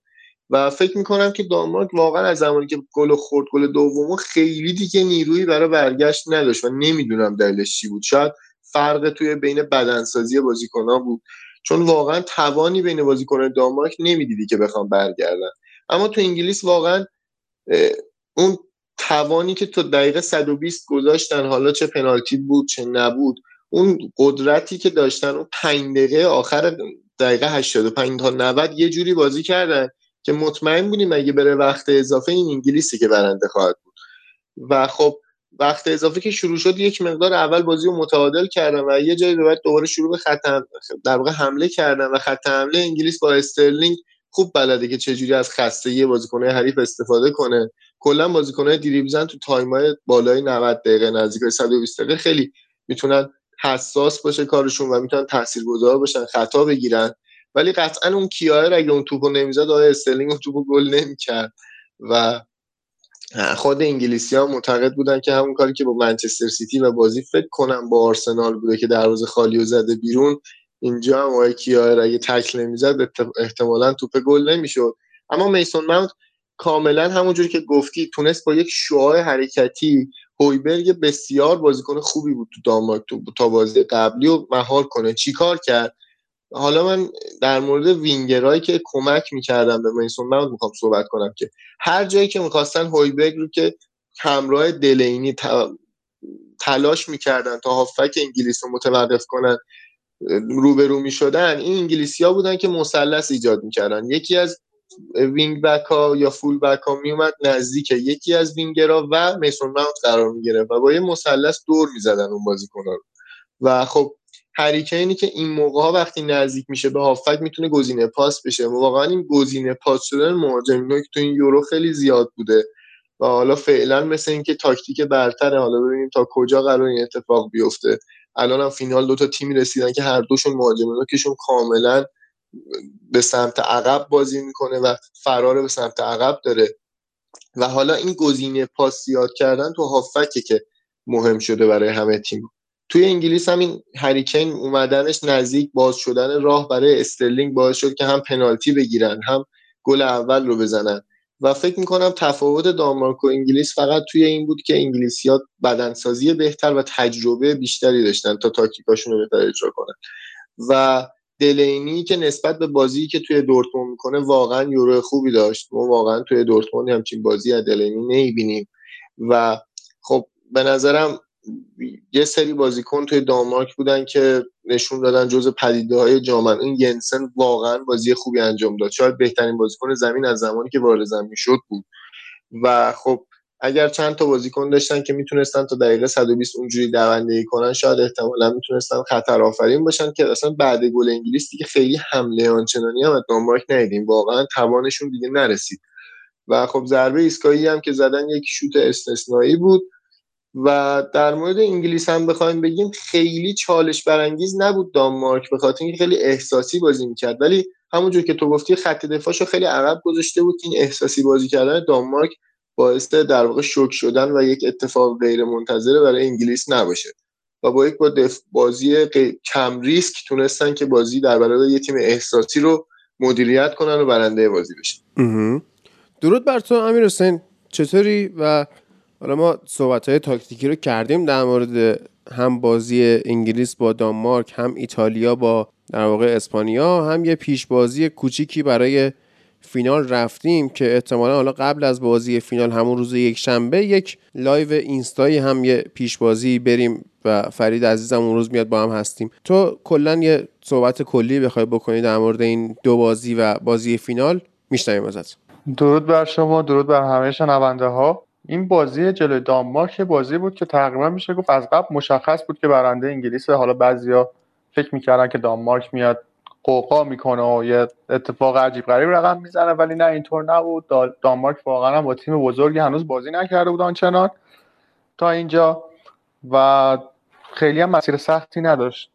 به هر حال تیمش بعد از یه شوک و اتفاقایی که براش افتاد تونست خوب بازی کنه. خوبم بازی می‌کردن خود وکیلی ولی تا یه حدی جواب میده این خوب بازی کردن ها. از یه جایی به بعد هست که دیگه ستاره یه تیم توان فنی یه تیم تک تک بازیکنان یه تیم وقتی میچربه دیگه کاری از دست یه تیم مثل دانمارک بر نمیه. اینجا هم دقیقا همونطور بود و علیرغم گل خیلی خوبی که زدن به انگلیس اون شوت فوق که زدن موقعیت هایی که خلق کردن آنچنان موقعیت خطرناکی نبودن و این انگلیس بود که تقریبا میشه گفت کل بازی رو داشت. مدیریت می‌کرد. توی بازی جلو ایتالیا انگلیس کارش خیلی سخت تره ایتالیا یه تیمی که فوق العاده مربی خیلی خوبی داره و می‌تونه راحت بازی رو ببنده برای انگلیس و این اتفاق نباید بیفته برای این تیم اگه می‌خواد قهرمان بشه. و اینکه حالا یکی از جدالایی که ما می‌بینیم و خیلی جالبه توی بازی فینال جدال ماونت و جورجینیو که بعید می‌دونم اون اتفاقی که حالا شما داشتین در مورد هویبرگ صحبت می‌کردید. هویبرگ تا یه حدودی هم تونست کنترل کنه اما در نهایت ماونت بود که کار خودش رو می‌کرد. بعید می‌دونم که اون اتفاق بیفته ولی نباید فراموش کنیم که حالا جورجینیو توی بازی سازی واقعا ضعیفه. شاید یه سری پاسای بلند داشته باشه اما عمدتا پاساش توی عرض یا رو به عقبه و سرعت بازی رو می‌گیره و این به انگلیس کمک می‌کنه که بتونه خط دفاعی خودش رو تو موقعیت های لازم مستحکم تر کنه و نفوذ ناپذیر بشه نسبت به بازیکنایی مثل کیزا یا مثل حالا براردی اگر بازی کنه. احتمالش رو من میدم که این بازی از براردی استفاده کنه نوک خط حمله از از این موبیله استفاده نکنه. چون بعید می‌دونم که انگلیس بخواد بذاره که ایتالیا برسه اون گوشه های زمین رو شروع کنه به سانت کردن حالا برای این موبیله یا بلوتی که اگه بخوان توی زمین. بیشتر باید روی همون وسط زمین کار کنه ایتالیا و با این و با این اوصاف بعید می‌دونم که حالا بخواد این موبیله بازی کنه. احتمالا همین براردی بازی می‌کنه. امیر تو خود طرفدار چلسی خب؟ وقتی که از جورجینیو انتقاد بکنی من میپذیرم ازت. منم اصلا از این آدم خوشم نمیاد. ولی جدا از اینکه حالا بازی سازی خوبی نداره و چه می‌دونم حالا شما بیا فرض کن بگی این پاساش همه ارزیه که باز هم من اینو خودم اعتقاد دارم. اما یه اتفاق جالبی توی بازی با اسپانیا افتاد که جورجینیو 8 تا توپ ربایی ثبت شده داشت. یعنی شما ممکنه یه توپ ربایی بکنی. مثلا بیای توپ از پای حریف بگیری بعد بکوبی بره تو اوت. یا مثلا بگیری دوباره لوش بدی. خب این جزو اون توپ ربایی ها حساب نمیشه. توپ ربایی که مالکیت رو به طور کامل به تیمت برگردونه به عنوان interception محسوب میشه و جورجینیو هشت بار جلو اسپانیا این کارو کرد.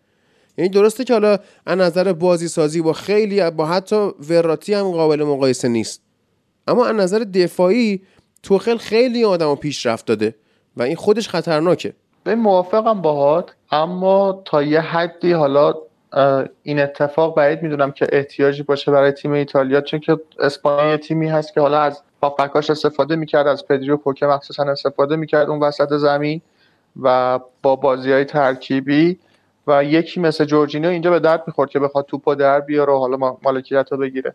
اما انگلیس بیشتر بازیش روی کناره هاست و با حرکت های ترکیبی که حالا من به تیم تام تبریک میگم که اگه این اتفاق بیفته این بازی ترکیبی شاه مگوایر که ما توی یونایتد نمی‌دیدیم اینجا توی تیم ملی انگلیس می‌بینیم و راحت تیم از زیر پرس در آوردن چند صحنه و جالب بود که اصلا از این کارا این دوتا با هم دیگه توی یونایتد نمی‌کنن. اما اینجا توی تیم ملی انگلیس دیدیم این حرکت چرا اتفاقا می‌کنن؟ ببین ایتالیا اتفاقا بارها این فصل مخصوصا توی نیم فصل دوم یونایتد خیلی پیش می اومد که وقتی تیم حریف پرس از جلو می‌کرد عوض اینکه بزنن زیر توپ می اومدن قشنگ با پاسکاری های ریز دفاع ضد پرس می‌کردن و در می آوردن توپو. فقط احمقا جلوی لیورپول باید می‌زدن زیر توپ که نزدن ما چهار تا خوردیم. اما یه بازی. دلت پاره هنوز هم پاره آخ آخ آخ. آره واقعا البته اگر شما اون بازی رو از لیورپول اینقدر نمی‌خورید الان لیورپول وضعیتش فرق می‌کنه. بله. البته بازی هم هست چهار تا ما زدیم ولی چهار تا هم نزدیم. همون احمقا باعث شدن که ما اون توپا رو گل نکنیم. بالاخره ذهنمون یاری کنه ببینیم چقدر ما توپ خراب کردیم و اون دو بازیکن احمق شما خیلی کمکتون بودن مگوایر تو اون بازی نبود. آره وگرنه شما نمی بردید مدیونی. من, من لوکشا رو دارم. می‌دونم ولی کلا خب لوکشا بدون مگوایر حتی سی درصد یک دفاع چپ هم نیست. این این واقعا جای خب من یه سوال دارم. اون بازی که سوال. سانت که شد و فنداک روی سر مگوایر تو زد تو گل و بعدش خب. هم آلیسون پاس گل داد. اون بازی دیگه مگوایر بود دیگه. خب. درسته؟ آقا مگوایر که مگوایر که عزیز من زئوس نیستش خدا نیستش که مثلا دیگه وقتی هست دیگه اصلا میاد بنایی می‌کنه دروازه رو آجر میچینه گل نشه که. مگوایر هم بالاخره خیلی وقتا دست بالا رو ده ویدیش اتفاقا یه مصاحبه کرد. گفت مگوایر به اندازه من سرزن خوبی نیست. به اندازه ریو فردیناند روی زمین و پا به توپ بازیکن بزرگی نیست. But he's good enough. به اندازه کافی خوبه که کار تیمو در بیاره و من این یعنی کاملتر از این صحبت در مورد مگوایر بدیه. اما نه می‌دونم بالاخره میگم اشتباه هم پیش دقیقا میاد. می‌خواستم من آره. بگم. نه گفتی دو بازیکن احمق و اینا گفتم حالا نه در من اصلا بازیکن خود احمق نه اصلا. کلا استراتژی اول اشتباه بود که گفتم این احمق ها وقتی دیدن هری نیست و رو زمین خوب نیستن باید جلو لیورپول می‌زدن زیر توپ نه اینکه بزنن اینا ما رو از جلو پرس کنن ما اون بازی اشتباه کردیم حالا ادامه بده امیر حسین. به هر حال بعید می‌دونم ایتالیا تیمی باشه که بتونه توی اون برتری وسط زمینش رو بخواد بتونه استفاده بتونه استفاده کنه و باید بیشتر به فکر کناره ها باشه. حالا با این حرکت جدیدی هم که دیدیم از ساوتگیت زد و وقتی که گریلیش رو آورد بیرون و تریپیر رو آورد تو من اول فکر کردم این مثلا از گریلیش راضی نبوده. اما دیدم نه کاملا برنامه داشته. یه اتفاق دیگه افتاد. یه وضعیتی برای دوور زمین اتفاق افتاده بود که آخره بازی هم حتی می‌تونست انگلیس بازم گل بزنه. اگر تشنه بودن به گلزنی یا اگر اح- احساس می‌کردن که گل بیشتری احتیاجه. بازم می‌زدن با این اتفاق چون که تریپیر راحت رد می‌شدن. اون و اون. آخر دیگه براشون مهم نبود گفتم بیاین دو- سه با اینجا دو سه تا پاس کوتاه می‌دادن و می‌خواستن فقط وقت تلف کنن. وگرنه می‌تونستن گل بزنن. و اینکه نه بعید می‌دونم زیاد احتیاجی داشته باشه ایتالیا به اون وسط زمین اینجا مثل بازی با اسپانیا جورجینیو درگیر بشه. از یه طرف دیگه جورجینیو ببین یه کارای خوب انجام میده اما بازم توی همون بازیایی که داره خیلی خوب بازی می‌کنه هم هر آن امکان داره یه سوتی بده هر آن امکان داره یه توپ و یه جوری لو بده و این اتفاق بارها افتاده. حتی تو بازیایی که داشته خوب بازی می‌کرده و فوق العاده بوده و اینکه شوتای پشت محوط جریمه هم که همه می‌دونیم نمی‌تونه درست بزنه. اگر هم بزنه خیلی آروم بوده و حالا یه نحوی و بدبختی و خدا پیغمبر و بله. دست زئوس و اینا میره تو گل خب. وگرنه آره. بعید می‌دونم به دردشون بخوره. یه سری اتفاق هم افتاده که اون تیمی که به واقع رفته بود از آمازون در مورد تاتنهام مستند ساخته بود مستند All or Nothing این دفعه می‌خواد بره سراغ آرسنال. و این فصل آرسنال می‌خواد کامل فیلم برداری کنه. اما این All or Nothing توی آرسنال با توجه به نتایجی که فصل گذشته گرفتن و حتی لیگ کنفرانس اروپا هم نرفتن بیشتر رو اون بخش ناثینگش تمرکز داره تا اینکه آل بخواد باشه. ما ببینیم که مستند آرسنال چه اتفاقهایی رو می‌خواد نشون بده و حالا که کار به اینجا رسیده یه سری اخبار دیگه هم بگیم که حالا ما هر چی می‌گفتیم آقا سرخیو راموس مشکل مصدومیت نداشته و این رفته تستای پزشکی پاریس سن رو پشت سر گذاشته و با اونجا بسته و اونجا بوده که بهش پول می‌دادن و غیره دوستان قبول نمی‌کردن تا اینکه اخبار رسمیش اومد و بستن و این قضیه که پرز با بازیکن بالای یک سنی مثلا دو ساله نمیبنده فرید عزیز پرز با ناچو مثلا دو ساله تمدید کرد. یعنی اصلا مشکل راموس فکر نمی کنم این چیزا بوده باشه. حالا خودت نظری در مورد این پاریس سن و پیشنهادی که داره واسه پوگبا هم میده جالبه. بگو. آره پاریس سن امروز یه خبر دیگه هم اومد که follow شدن رونالدو توسط لئوناردو مدیر برنامهشون اومد. چیز اون آقای ناصر الخلیفی مثل اینکه رونالدو هم می‌خواد. اومد. پوگبا واقعا ترسناک این پی اس جی در مورد رئال مادرید هم بیا دیگه زیاد حرف نزنیم چون اولا که بیایم توضیح بدیم شاید با منطق تیم رئال این باشه که سن ناچو کمتر از راموس بوده ولی با هیچ منطق دیگه گزینه بهتری برای تمدید از راموس نخواهد بود ناچو. هر چقدر هم بگیم آخر فصل چند تا بازی آخر خوب بود ناچو اما به نظرم این قانون عجیبی که تو رئال هستش که بالای سی سال بیشتر از یه سال تمدید نشه با توجه به ریکاوری هایی که بازیکنان توی 20 سال اخیر می‌کنن. دیگه الان می‌بینیم که 35 6 ساله ها باز بازی بهتری نسبت به دهه‌های قبل انجام میدن. فکر می‌کنم می‌تونه تغییر کنه این قانون. ولی خب در مورد پی اس جی هم الان بهترین گزینه های رایگان و بهترین خریدهای با کمترین قیمت. می‌دونیم که اینتر نیاز داشت به پول و رفت اشرف حکیمی و پی اس جی ازش گرفت و این واقعا شاید 70 میلیون زیاد باشه. ولی خب شاید اگه تو تیمای دیگه ای بود بیشتر از اینم هزینه می‌شد براش و یه سری بازیکن رایگان و البته که دوناروما و چند گزینه دیگه باعث شده که این پاریس سن داره هر روز غول‌تر از قبل میشه. الان هم که پوگبا و راموس و الان هم که اوضاع خیلی داره بدتر میشه. یه سری الان دارم من خیلی خوشحال میشم اگه پوگبا بره پاریس سن واقعا خوشحال میشم. اینا می‌خوان یه قهرمانی چمپیونز لیگ بیارن.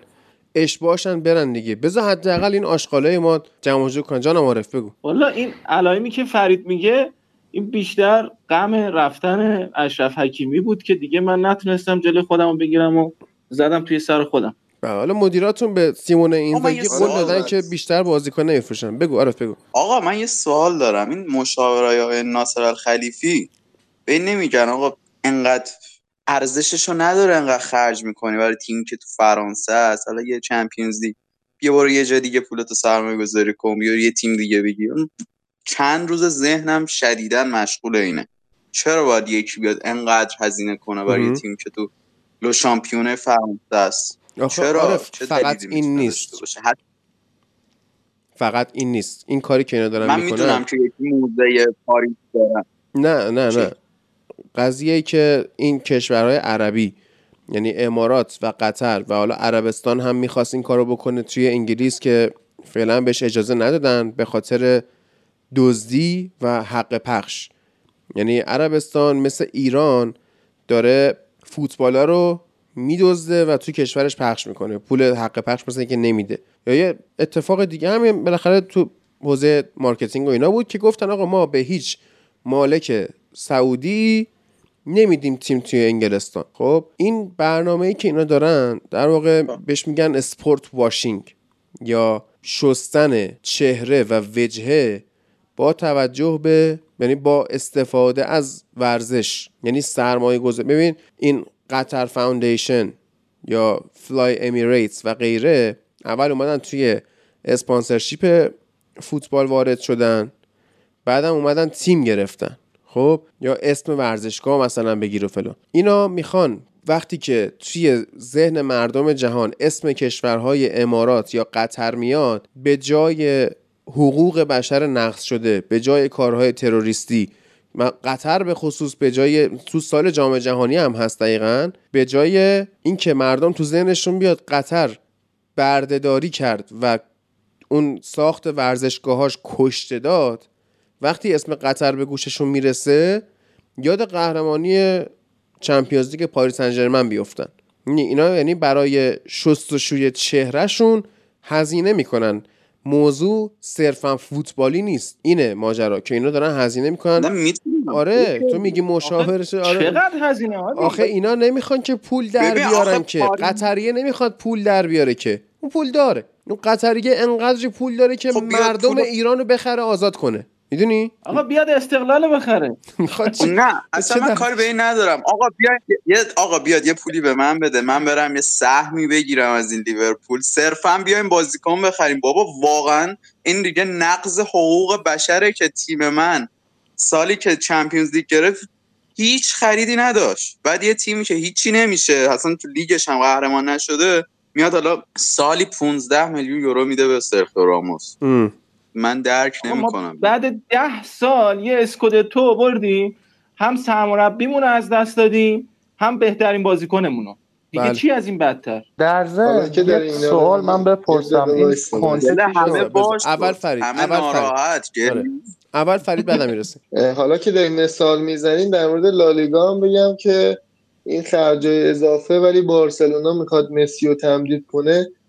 600 میلیون در سال داره حقوق میده بارسلونا به تمام کادر و بازیکن‌ها و کل باشگاه و با در واقع سقف مجازش 300 میلیونه. یعنی باید 300 میلیون کم کنه تا بتونه تازه با مسی تمدید کنه. و خب این عجیبه که یه تیمی مثل پاریس من انقدر در واقع با خیال راحت و یه تیمی مثلا 300 میلیون باید کم کنه تا بتونه با بازیکنش تمدید کنه. من نمی‌خوام این تئوری توطئه اینا رو مطرح کنم ولی توی پروژه سوپر لیگ پاریس سن وارد نشد. بایر مونیخ هم وارد نشد. و شما صبر کن ببین چه اتفاقایی برای این دو تیم میفته که عملا ناصر خلیفی توی یوفا داره به جاهای بالا می‌رسه.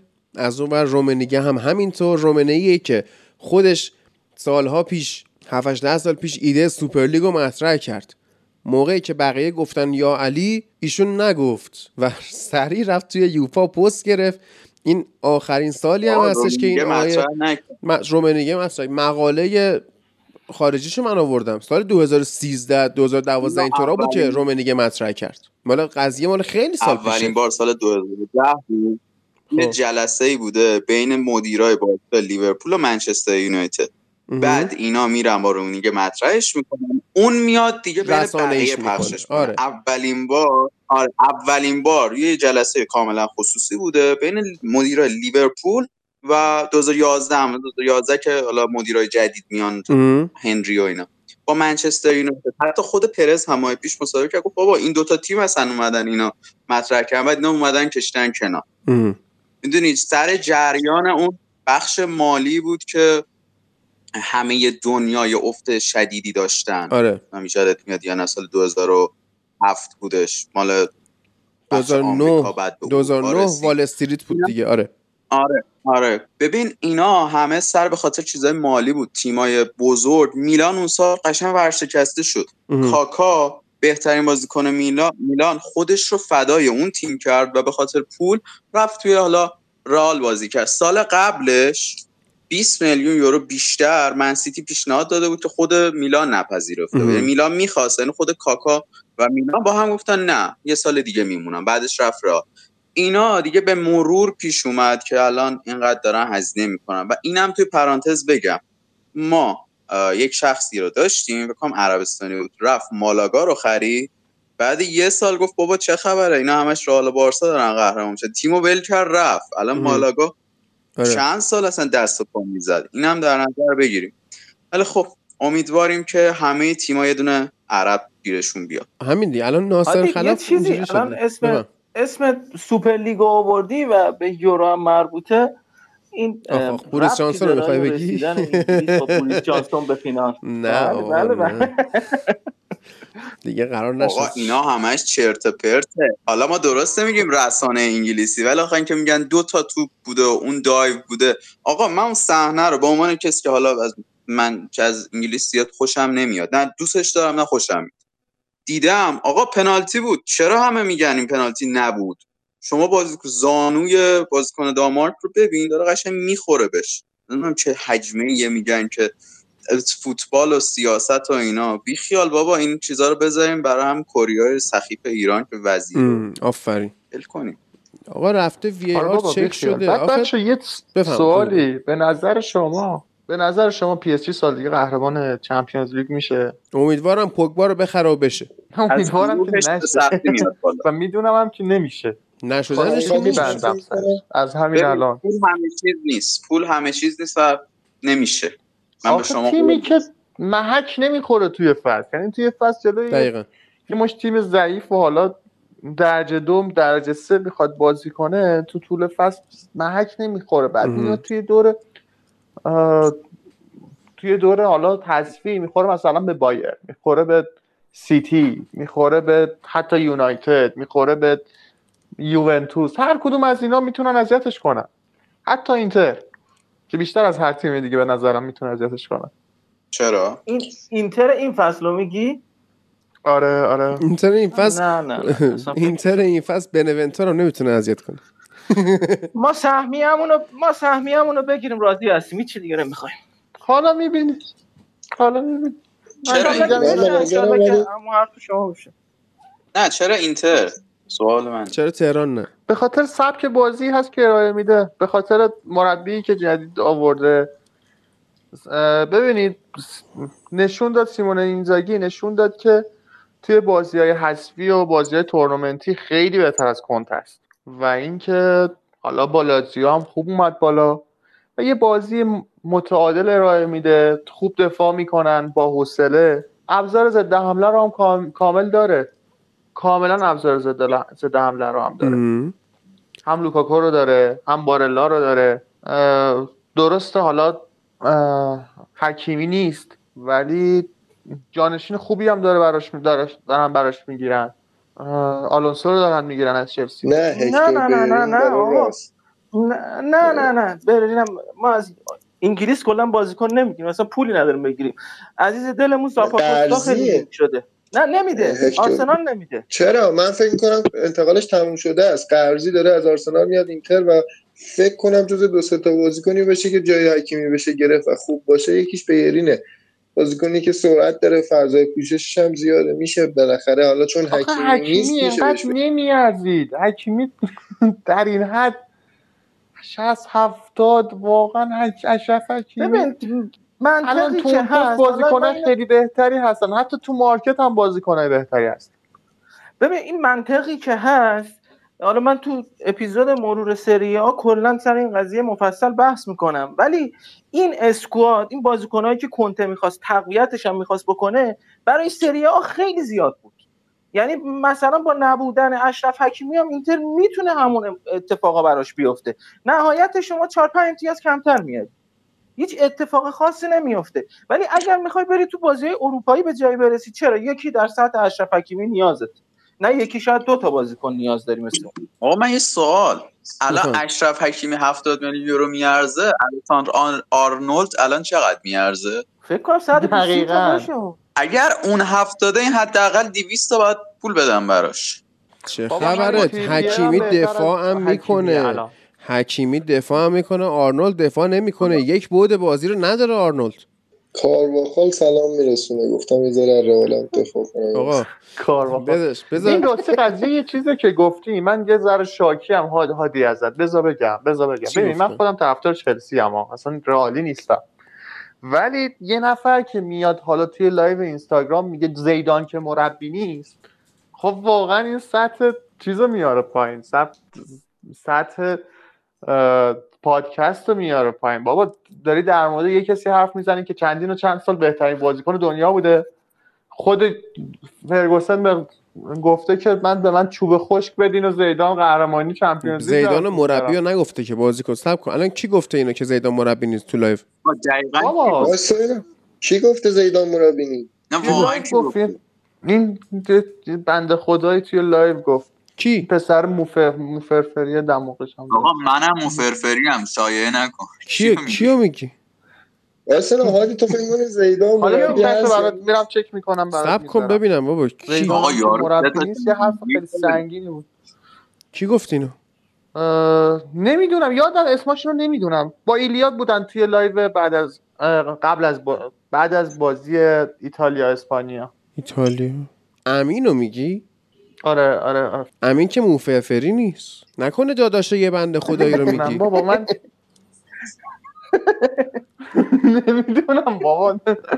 نمی‌دونم. ایتالیایی همون داداش یه بنده خدایی خیلی حرف سنگینه یعنی چی؟ بابا داری میگی یه نفر در مورد یه نفر صحبت بابا اصلا چه ربطی به زیدان داشت؟ امیر اصلا چی کار داری؟ ببین داداش نمیگه اون داداشی بنده خدایی هم نه نمیگه.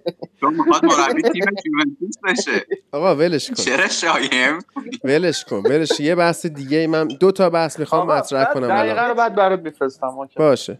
اوکی. دو تا بحث من می‌خوام مطرح کنم. یکی با محمد یکی با عارفه کوتاه که جمعش کنیم این اپیزود تا همین جمع یه ساعت و 47 دقیقه شد. عرض با کات خوردنش مثلا شما بگو یه ساعت و چل دقیقه. Anyway یه مسئله می‌خوام کوتاه مطرح کنیم. آقای مورینیو که رفته آس روم الان محمد اسپینازولا رو از دست داده. بعد می‌خواد به در واقع اون مدیرای روم بگه واسه من مدافع بخرید. که روم من فکر نمی کنم حالا تو بیشتر در جریانی که روم پول داره مدافع بخره یا نه؟ پول نداره. پول نداره. بعد چیزا خریده الان پیدا کرده ما خبر نداره آره. روی پاتریسیو رو مثل اینکه خریده برای دروازه بعد یه لیست خروجی داده برای باشگاه روم که اینو من پستش رو پیدا کنم بخونم خیلی جالب میشه. یه لحظه. لیست خروجی که آقای مورینیو داده پدرو جاستین کلایورت اولسن انزونزی داوید سانتون که چرا هنوز زنده است پاستوره کوریچ فدریکو فازیو. و الان اینا رو خب اینا قیمتی هم ندارن که روم بفروشه پول در بیاره. این چیکار می‌خواد بکنه توی فصل آینده توی ایتالیا؟ ببین هادی اینایی که داری میگه خیلی بازیکنای عتیقه ای هستن. یعنی همون بهتر که اینا رو از دست بده چون اصلا شخصیت مورینیو نیست با همچین بازیکنای به درسته. ولی بالاخره درآمد می‌خواد. درآمد می‌خواد. من هم برام همین سوال واقعا الان نمی‌دونم این پولو قرار از کجا بیارن چه جوری قرار بازیکن اضافه بکنن. چون کس خاصی هم تو حالا من ندیدم.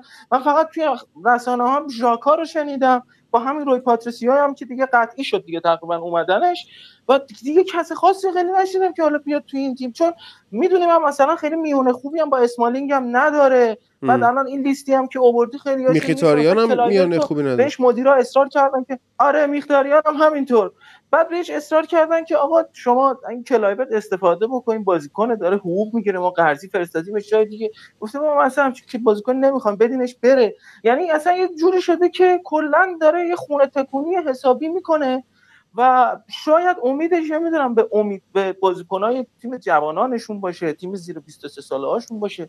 چیز خاصی اضافه نشده و فکر می‌کنم اصلا کلا فلسفه مدیرای روم برای سال اول خیلی چیز خاصی نباشه از مورینیو.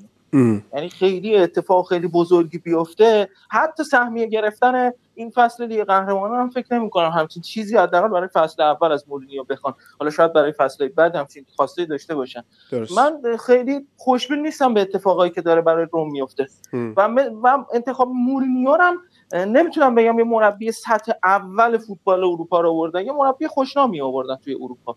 در همین حد فقط می‌تونیم به مربی خوبی هست فقط.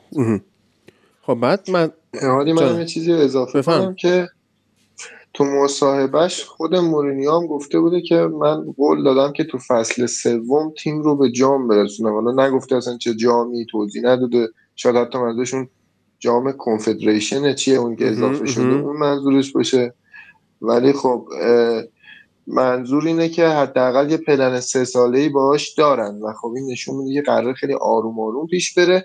هرچند که میگن مثل اینکه در مجموع سه سال نزدیک 200 میلیون می‌خوان خرج کنن که در مجموع سه سال 70 میلیون نه زیاده نه خیلی هم کمه. برای روم شاید مبلغ قابل قبولی باشه. اوکی. ارز کنم که حالا بحث بعدی که می‌خوام بکنم با عارفه که آقای محمود یا محمود یاوری. آقای لوئیس فنخال دوباره در واقع گزینه جانشینی تیم ملی هلند شده. بعد از این دیبوئر. کوتاه عارف در مورد دیبوئر هلند و فنخال صحبت کن. کوتاه بخوام بگم. چی بگم؟ اصلا چیزی نگم بهتره. آیه ببین این نسل هلند نسلی نبود که ما بهش خیلی امید داشته باشیم. اصلا اینجوری نبود. ولی خب به مرور پیش رفتش که ما امیدوار شدیم. من حتی انتظار این که از گروه هم بریم بالا رو نداشتم. ولی خب توی دور گروهی نشون دادن که میشه حالا امیدوار بود به اینکه ما تیممون میره بالا. ولی در کل بخوام حساب کنیم آی کمان سطح تیم ملی هلند رو خیلی برد بالا. البته کمک دستش فندای کم بود رهبر تیمش بود کمکش دیروز تولدش بود. حالا ما برای یورو هپی برسدی خب ولی ما این دو نفر رو اصلا نداشتیم. حالا جایگزیناشون چی بودن جایگزین فندای که نمیشه بگیم جایگزین براش اصلا وجود نداره. ولی فرانک دیبور اومد. به جای کی؟ به جای کسی که اومد سطح انتظارات تیم ملی هلند رو مثل سابق کرد.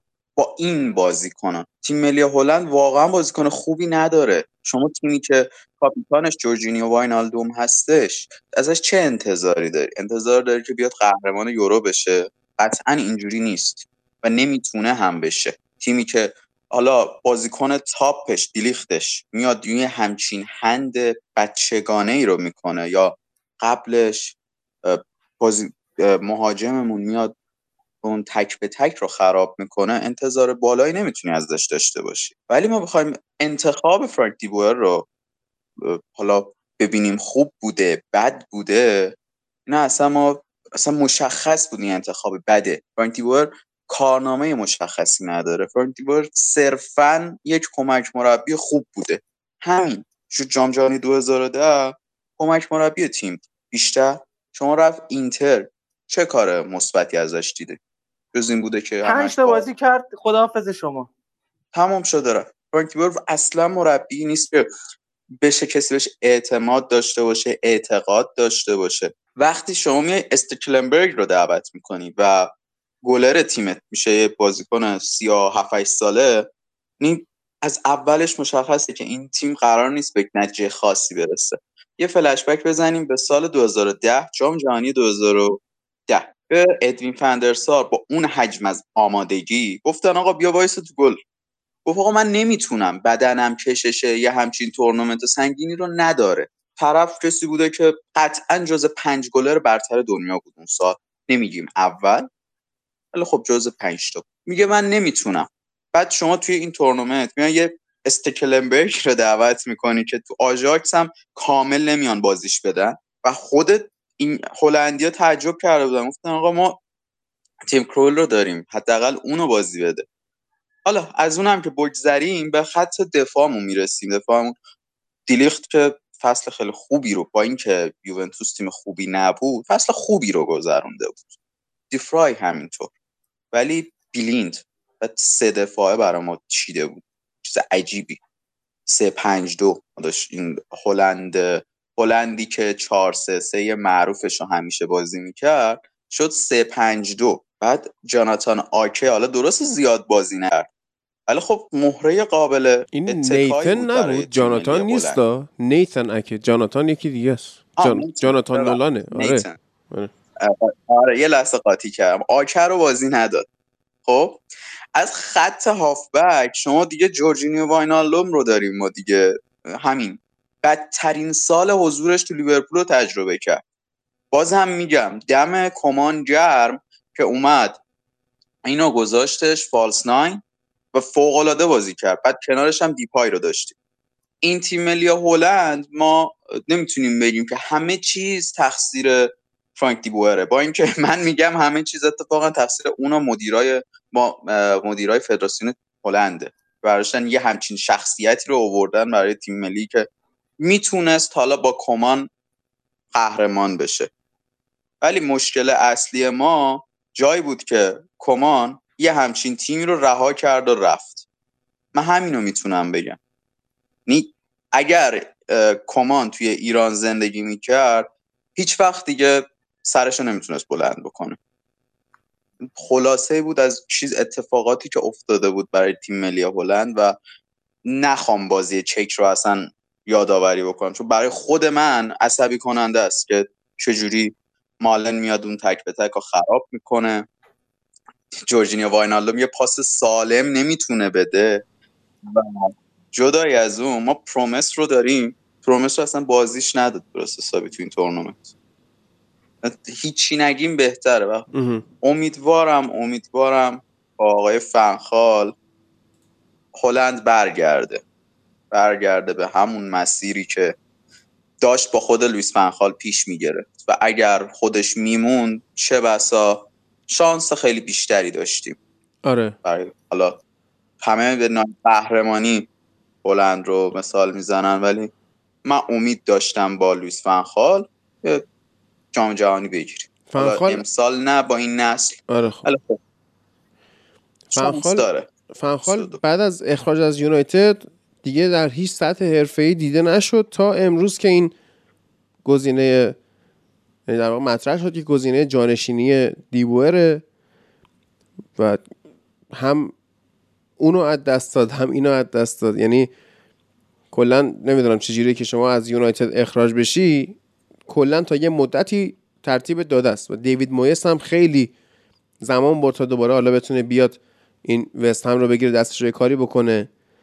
و حالا نمی‌دونم اوله داره با این تیم فعلا خوب کار می‌کنه اما اگه اوله توی فصل سومش نتیجه نگیره و این مدیرای یونایتد اوله رو اخراج کنن من بعید می‌دونم. کلا دیگه ایشون تو سطح حرفه فوتبال بتونیم ببینیم. کلا نمی‌دونم حالا اون رسانه ای که تو انگلیس قدرتمنده تیم ملی نروژ هست. ممکنه ولی شما دارید در اوله حرف می‌زنید؟ آره دیگه. چرا انقدر ناراحتی؟ مربی بدی نبوده برای من نه نه نه. من اصلا خیلی دوست دارم اوله رو. من مشکلم با مدیرای تیمی که احمقن و ممکنه تو فصل سوم اینو اخراج کنن و رسانه اون جوی که همینجوری که اینا میان یونایتد رو خیلی گندش می‌کنن عدم موفقیت یونایتد رو هم خیلی گنده می‌کنن و انقدر حجمه رسانه‌ای وارد میشه که حداقل اوله دیگه توی انگلستان نتونه سربلند کنه و تیم بگیره. همینجوری که فنخال براش مشکل پیش اومد مویس براش مشکل پیش اومد مورینیو که الان اصلا با اون وضع یونایتد اخراج شد با وضع خیلی فجیعتر از تاتنهام اخراج شد. خیلی زشت میشه کار.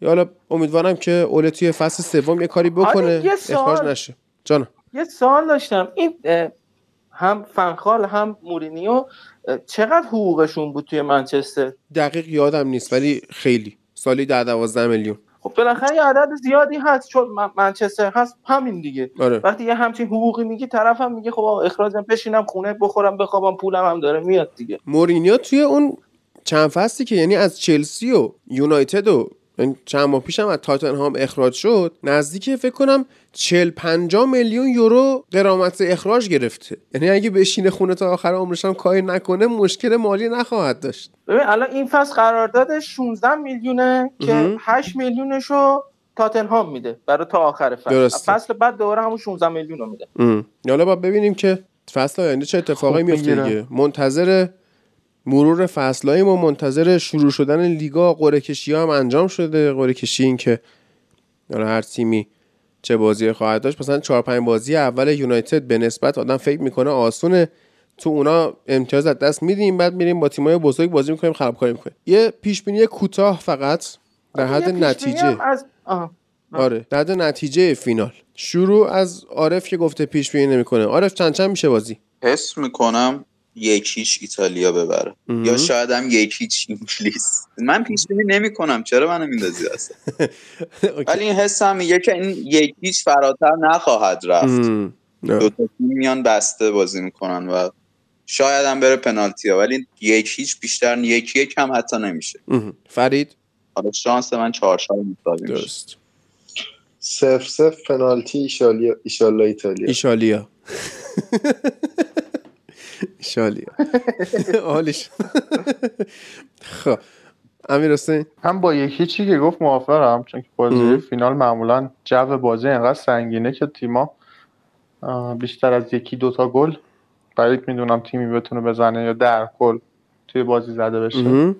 یکی انگلیس امیدوارم اما یه چیزی بعدی که من توی بازی انگلیس دیدم با دانمارک این بود که اوایل بازی پیکفورد فوق العاده بد بود بله فوق العاده استرسی بود. فکر آبغن باید براش می آوردن آب طلایی چیزی. اگه اون اتفاقا بیفته خیلی بد میشه برای انگلیس. واقعا بد میشه. امکانش هم هست متاسفانه امکانش هم هست چون که سابقه رو داره زیادم داره. آره. محمد؟ ولی اگه نیفته یکی چی انگلیس؟ والا ما که فینال فینالمون رو انجام دادیم. جلوی بلژیک بازی کردیم بلژیک رو بردیم. آره. این بازی اگر فینال نبود که هم می‌گفتم با اختلاف دو تا یا سه تا ما می‌تونیم برنده بشیم. ولی چون فیناله میگم با اختلاف یه گل ولی اگه بازی به پنالتی برسه میگم شانس انگلیس بیشتره.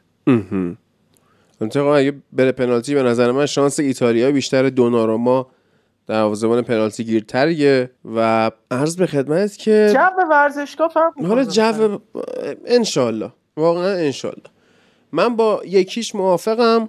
یکیچ انگلیس. جفت مربیان نشون دادن که توی بازیایی که واقعا فقط نیاز دارن تیم و علاکاری در بیارن صعود بکنن گلو که می‌زنن هم مانچینی هم آقای در واقع ساوتگیت قشنگ می‌کشن عقب و میگن دیگه فاک دیگه نمی‌خوای. فقط بکش عقب. یعنی این تفکر توی جفتشون هست و دقیقا همین تفکر بوده که جفتشون تا فینال آورده بالا.